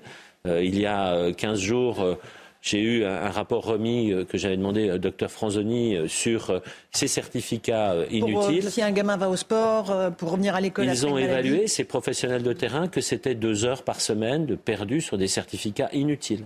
Donc c'est vraiment un ensemble. Redonner du temps de soins, redonner du temps médical, c'est la solution qui va nous permettre de sortir un petit peu de cette euh, situation de crise actuelle. Merci beaucoup François Braun d'être venu ce matin dans la matinale de CNews nous parler de tous ces sujets qui sont euh, évidemment au cœur des préoccupations des Français. Merci à vous, à vous Olivier de Carenfleck euh, pour la suite de la matinale. J'ajoute que le docteur Brigitte Millot va parler du papillomavirus dans un instant, sujet extrêmement important. À vous Olivier. Et de retour sur le plateau de la matinale pour vous accompagner ce matin, Chana Lousteau, Gauthier Lebret, Karine Durand et Lomic Guillot. Et à la une de l'actualité, les consommateurs de crack qui sont de retour dans le métro parisien, chassés plusieurs fois par la police, eh bien, ils ont fini par revenir, et ce, au grand dames hein, des usagers, Chana. Oui, la ligne 12 au nord-est de la capitale est particulièrement euh, concernée. Sur place, vous allez voir que la majorité des usagers semblent résignés. Reportage de Jeanne Cancard et Fabrice Elsner. Dans cette station de la ligne 12 du métro parisien, des consommateurs de crack se mêlent aux usagers. Ici, deux individus allument directement leurs stupéfiants à l'intérieur même de la rame. Autre station, même ambiance, des consommateurs de crack dans un état second errent sur les quais. Des scènes qui peuvent paraître surprenantes, mais auxquelles finissent par s'habituer les voyageurs réguliers de la ligne. J'avoue que c'est dans le, c'est un peu devenu dans le paysage, je la prends régulièrement et j'avoue que je fais plus vraiment attention. Ils ne sont pas vraiment cachés de ce qu'ils font, donc finalement on le voit euh, très vite. Même dans leur comportement, c'est pas, ils ont plus, enfin ils n'ont pas exactement le même comportement que des SDF qui sont juste là pour se réchauffer. Une situation qui a tendance à empirer depuis le démantèlement d'un camp de toxicomanes au nord de Paris et face à laquelle les usagers se sentent impuissants. C'est une situation, on peut pas les aider, en tout cas moi je ne me sens pas apte à les aider. Donc euh, malheureusement on peut juste faire comme si on les voyait pas et tracer notre route. Pour tenter d'endiguer le phénomène, des agents de surveillance RATP ont été mobilisés. Mais pour certains d'entre eux, cette mission ne fait que déplacer le problème. Et dans l'actualité également, ces nouveaux éléments concernant l'affaire Pierre Palmade. L'enfant de 6 ans qui se trouvait dans la voiture percutée par le comédien est sorti de l'hôpital. Et son père, lui, reste dans un état grave. Quant à Pierre Palmade, il est toujours hospitalisé ce matin. Et justement, on rejoint tout de suite Solène Boulan en direct de l'hôpital Kremlin-Bicêtre. Solène, Pierre Palmade vient de passer sa deuxième nuit sous écrou dans sa chambre d'hôpital. Oui, Pierre Palmade s'est livré aux enquêteurs. Il a donné euh, de plus amples détails sur les circonstances euh, de l'accident dans lequel une femme enceinte a notamment euh, perdu son bébé. Selon nos confrères d'Europe 1, le fœtus est né vivant et viable. Il a vécu une trentaine de minutes avant que son cœur ne cesse de battre. Sous l'emprise de stupéfiants, Pierre Palmade a également reconnu avoir consommé de la drogue pendant trois jours avant le drame. Il dit avoir effectué huit injections de 3 MMC une drogue proche de la cocaïne, dont une dernière prise 30 minutes avant le drame. Euh, des informations confirmées par les deux passagers euh, du véhicule conduit par Pierre Palmade. Toujours selon euh, nos confrères d'Europe 1, l'humoriste aurait exprimé sa honte et sa volonté de cesser toute consommation. L'humoriste avait déjà été condamné en 2019 pour consommation de stupéfiants. Merci beaucoup Solène pour euh, toutes ces précisions. Solène Boulan avec Dorine Jornias derrière la caméra. Contre-attaque de Noël Legrette après sa démission dans les colonnes de l'équipe et du Monde, eh bien, il s'en est pris vivement à la ministre des Sports et Amélie Oudéa-Castera qui vient lui répondre chez nos confrères de RTL, qualifiant ces accusations d'affligeantes. Mon cher Gauthier Lebret, on assiste à une guerre sans fin finalement entre l'ancien patron de la FFF et la ministre des Sports. Oui, la ministre des Sports qui vient de déclarer qu'effectivement que ces attaques de Noël Legrette étaient affligeantes. Elle rappelle que c'est le procureur qui a décidé euh, d'ouvrir une enquête pour euh, harcèlement et qu'elle ne laisserait pas euh, passer eh bien, les dénigrements de Noël Legrette contre le travail qui a été fait sur cette enquête, sur cette audit et les agissements de Noël Legrette à la FFF. Je vous rappelle ce qu'a déclaré dans Le Monde hier Noël Legrette. Il dit que c'est une cabale politico-médiatique bien organisée. Sous-entend donc que c'est même un, un complot monté par qui il dit qu'il ne sait pas. Et ensuite, un peu plus loin dans cette même interview, il cible très clairement Amélie Oudéa euh, Castera.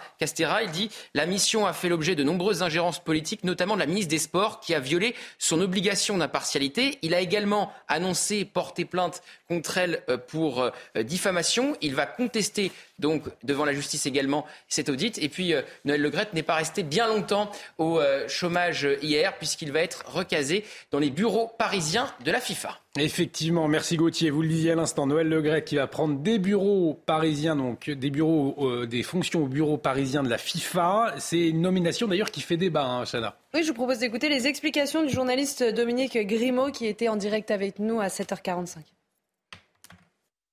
Infantino a toujours eu le soutien. Infantino, euh, exporteur de valises de Michel Platini, il fut un temps, a, toujours reçu le soutien de, de Noël Legrette depuis quelques années, et en quelque sorte, c'est un renvoi à l'ascenseur que fait Infantino à, Noël Le Et cela ne vous a pas échappé, nous sommes le 1er mars et comme souvent, à chaque début de mois, eh bien, il y a des changements. Et ce mois-ci, une nouvelle qui devrait vous plaire hein, concernant le démarchage téléphonique. Le gouvernement n'a pas voulu l'interdire complètement. En revanche, Chana, il va l'encadrer. Oui, dorénavant, plus d'appels le week-end, plus d'appels pendant les jours fériés, pas plus de 4 appels par mois et des horaires imposés aux démarcheurs. Et dans ce contexte, on a rencontré Georges, c'est un retraité qui habite près de Saint-Malo. Et depuis 2019, tenez-vous bien, il note tous les coups de fil de démarcheurs qu'il reçoit. Combien? Je vous le donne, 1800. Plus de 1800 ah, appels depuis 2019. Vous voyez ce reportage de Michael Chailloux? L'histoire débute en 2019, en plein Covid. Ne pouvant plus sortir de chez lui, cet ancien syndicaliste à la retraite est surpris par le nombre de coups de fil reçus pour du démarchage téléphonique. Il note systématiquement le numéro d'appel. Je compte depuis mai 2019 et Aujourd'hui, suis à 1800 et des poussières. Ça fait bien une moyenne de deux par jour, en gros. Thématique préférée des démarcheurs, les mutuelles, la formation ou encore la rénovation de l'habitat, boostée par les coups de pouce financiers de l'État. Depuis aujourd'hui, les horaires d'appel sont encadrés et un démarcheur ne peut appeler la même personne plus de quatre fois en un mois. Tout cela est insuffisant pour cette association de consommateurs qu'il faudrait surtout, c'est interdire les appels pour, euh, avec un soutien soi-disant de DF ou du gouvernement ou de. Non, ça, il faudrait que ce soit absolument euh, supprimé. C'est deux, trois fois par jour, euh, c'est du harcèlement. Il existe bien le site Blocktel où l'on peut s'inscrire pour éviter le démarchage téléphonique, même en provenance de l'étranger, mais il n'est pas un rempart efficace, estiment ces bénévoles de la CLCV qui ont recueilli plusieurs témoignages en ce sens. On vous en parle depuis plusieurs jours. La sécheresse en France et dans le Var, certaines communes eh bien, ont décidé de geler toute nouvelle demande de permis de construire pour les quatre prochaines années. Et l'objectif, c'est de limiter la population qui est déjà trop importante comparée aux ressources en eau des nappes phréatiques. Reportage de Franck Trivio avec le récit de Clémence Barbier.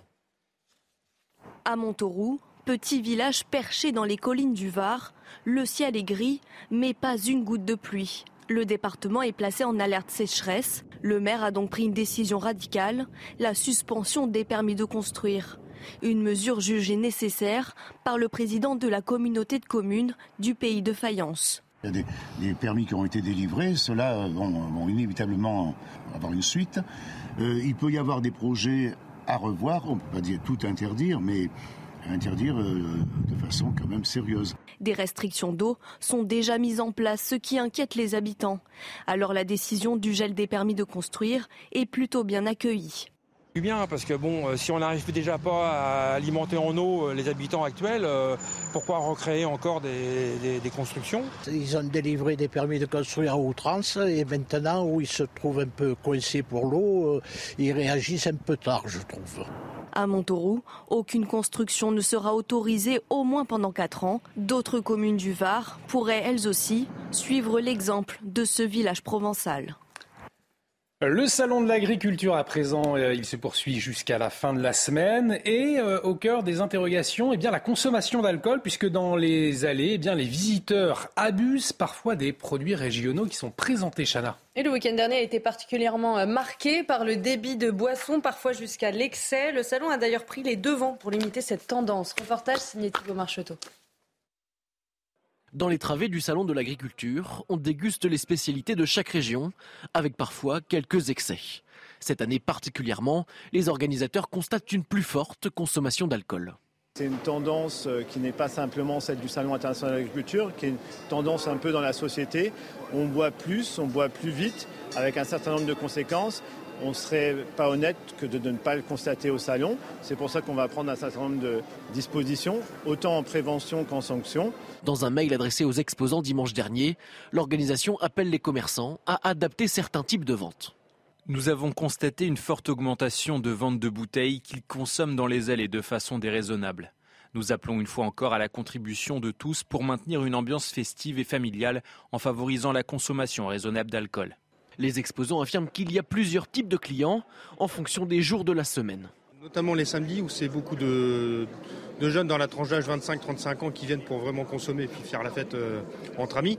Après, sur des journées comme le dimanche, par exemple, c'est plus, beaucoup plus familial. Oui, c'est sûr qu'il y a eu beaucoup de consommation. Les gens venaient pour, euh, on va dire, boire, vraiment pour boire. Après, euh, le public qui arrivait par la suite, c'était vraiment pas la même. La session nocturne avait déjà été supprimée en 2015 pour limiter la consommation excessive d'alcool. Il est encore possible de déguster du vin, des spiritueux ou de la bière au salon de l'agriculture la journée, mais avec modération. Et on accueille le docteur Brigitte Millot tout de suite, la chronique santé. Bonjour docteur Millot avec Zia Carmentia Compagnie. Gestion du poids avec contrôle du glucose. Premier produit à base d'acarmentia. Disponible sur bionutrix.fr. Bonjour chère Brigitte. Alors hier, euh, Emmanuel Macron euh, était donc dans un collège à Jarnac hein, pour annoncer le lancement d'une campagne de vaccination contre le papillomavirus. Ce matin, vous nous rappelez en quoi cette campagne est importante Oui, c'est un, j'allais dire enfin, parce qu'on n'est quand même pas très en avance sur la vaccination contre le papillomavirus. Alors, euh, comment ça va se passer? Ça va commencer à la rentrée. Ça va toucher les élèves de 5e, garçons et filles. C'est une recommandation. Ce n'est pas une obligation. Et ça se fera après accord parental. Donc ça, c'est important. Ce sera complètement gratuit quand ce sera à l'école. Après, pour les personnes qui veulent se faire vacciner ailleurs, il faut savoir que les vaccins sont assez chers, hein, c'est à peu près 95 euros, euh, et c'est pris en charge par à 65% par la sécurité sociale, et après les mutuelles prennent euh, le complément. voilà comment ça va se passer. Je dis enfin, parce que euh, sur les 50 pays, pas de l'Union européenne, mais de l'Europe, on est dans les derniers. Ah. Voilà, sur la vaccination. Donc c'est quand même. Euh, voilà. Et puis il n'y a pas que l'Europe. Euh, en Australie, par exemple, en 2005, il y avait 27% euh, de cancer. Là, c'est tombé, grâce à la vaccination, à 1,5%. Donc on sait que c'est efficace, on mhm. sait que ça marche. donc quand on dit qu'on veut éradiquer le cancer, il faut se donner les moyens. Et là, enfin, on se les donne. alors on va rappeler ce que c'est que le papillomavirus. Le papillomavirus, en fait, ça s'appelle HPV, Human Papilloma virus. En fait, c'est une grande famille. Il y a plein de virus. Il y a à peu près 200 souches différentes de virus. la plupart du temps, on les élimine tout seul. Notre immunité nous permet de les éliminer. Mhm. Et puis parfois, il y en a certains qui vont donner ce qu'on appelle des crêtes de coq des petites verrues comme ça dans les parties génitales. Euh, c'est disgracieux, c'est gênant, il faut aller consulter, il faut se les faire enlever, surtout que sinon ça évolue. Euh, et puis il y en a certains qui vont donner des cancers. À peu près 30 000 lésions précancéreuses au niveau des parties génitales, mais aussi au niveau de l'oropharynx, des parties anales, et qui vont donner aussi 6 000 cancers et 1 000 décès chaque année. Là, je vous ai mis les principales localisations. Il y en a d'autres, encore une mhm. fois. Hein. C'est essentiellement le col de l'utérus, dans 44% des cas, l'anus, 24%, et l'oropharynx, 22% des cas. Après, il y a aussi d'autres localisations. Mais voilà, donc c'est important de comprendre que cette vaccination, elle se fait donc chez les tout jeunes. Euh, chez les jeunes filles, elle, était, elle existe depuis 2007 chez les jeunes filles. Alors que l'idée, enfin, je veux dire, si on veut arrêter la circulation du virus, faut faire filles et garçons. Hein, sinon, ça va continuer. Donc, c'était en 2007 chez les jeunes filles et depuis 2021 chez les garçons. Euh, mais là, au moins, ça va être tout le monde et ça va être euh, dès l'entrée en cinquième. Je rappelle que pour l'instant, elle reste comme ça conseillée de 12 à 14 ans, mais avec deux injections. Mais on peut aussi faire un rattrapage jusqu'à 19 ans. Et là, il faudra trois injections euh, de vaccin. Donc voilà comment ça se passe. En tout cas, c'est une très bonne chose. Je le dis et je le répète, il était temps. Il va falloir, on sait que ce vaccin est efficace, on sait qu'il marche, on sait qu'il a très peu, pas d'effet, quasiment pas d'effet secondaire. Donc il faut en parler, en discuter avec votre médecin. Mais je voudrais aussi préciser une chose. C'est que les cancers du col de l'utérus peuvent arriver aussi après. Donc si vous, vous êtes de la génération qui n'a pas bénéficié de ce vaccin, qui n'a pas été vacciné. Ce qu'il faut surtout, c'est continuer à faire du dépistage. Du dépistage chez les jeunes femmes par un frottis. Il ne faut pas croire que les frottis, c'est réservé aux vieilles, euh, pardon, aux femmes plus âgées. Vraiment, il faut absolument que les jeunes femmes se fassent dépister parce qu'on a encore trop de cancers du col de l'utérus. Donc, la vaccination n'exclut pas le dépistage. Merci beaucoup Brigitte pour toutes ces précisions. C'était Bonjour Docteur Mio avec Zia Carmentia Compagnie. Gestion du poids avec contrôle du glucose. Premier produit à base d'Acarmentia. Disponible sur bionutrix.fr. Et on arrive au terme de cette matinale. Merci de nous avoir suivis. L'actualité continue sur CNews. Dans un instant, l'heure des pros avec Pascal Pro. Merci Chanel Lousteau, merci euh, Docteur merci Gauthier Lebret, merci Karine Durand, merci Lomique Guillot. Euh, on se retrouve demain, une émission à revoir sur notre site www.cnews.fr. Excellente journée sur notre antenne, à bientôt. Tout de suite, Pascal Pro dans l'heure des pros.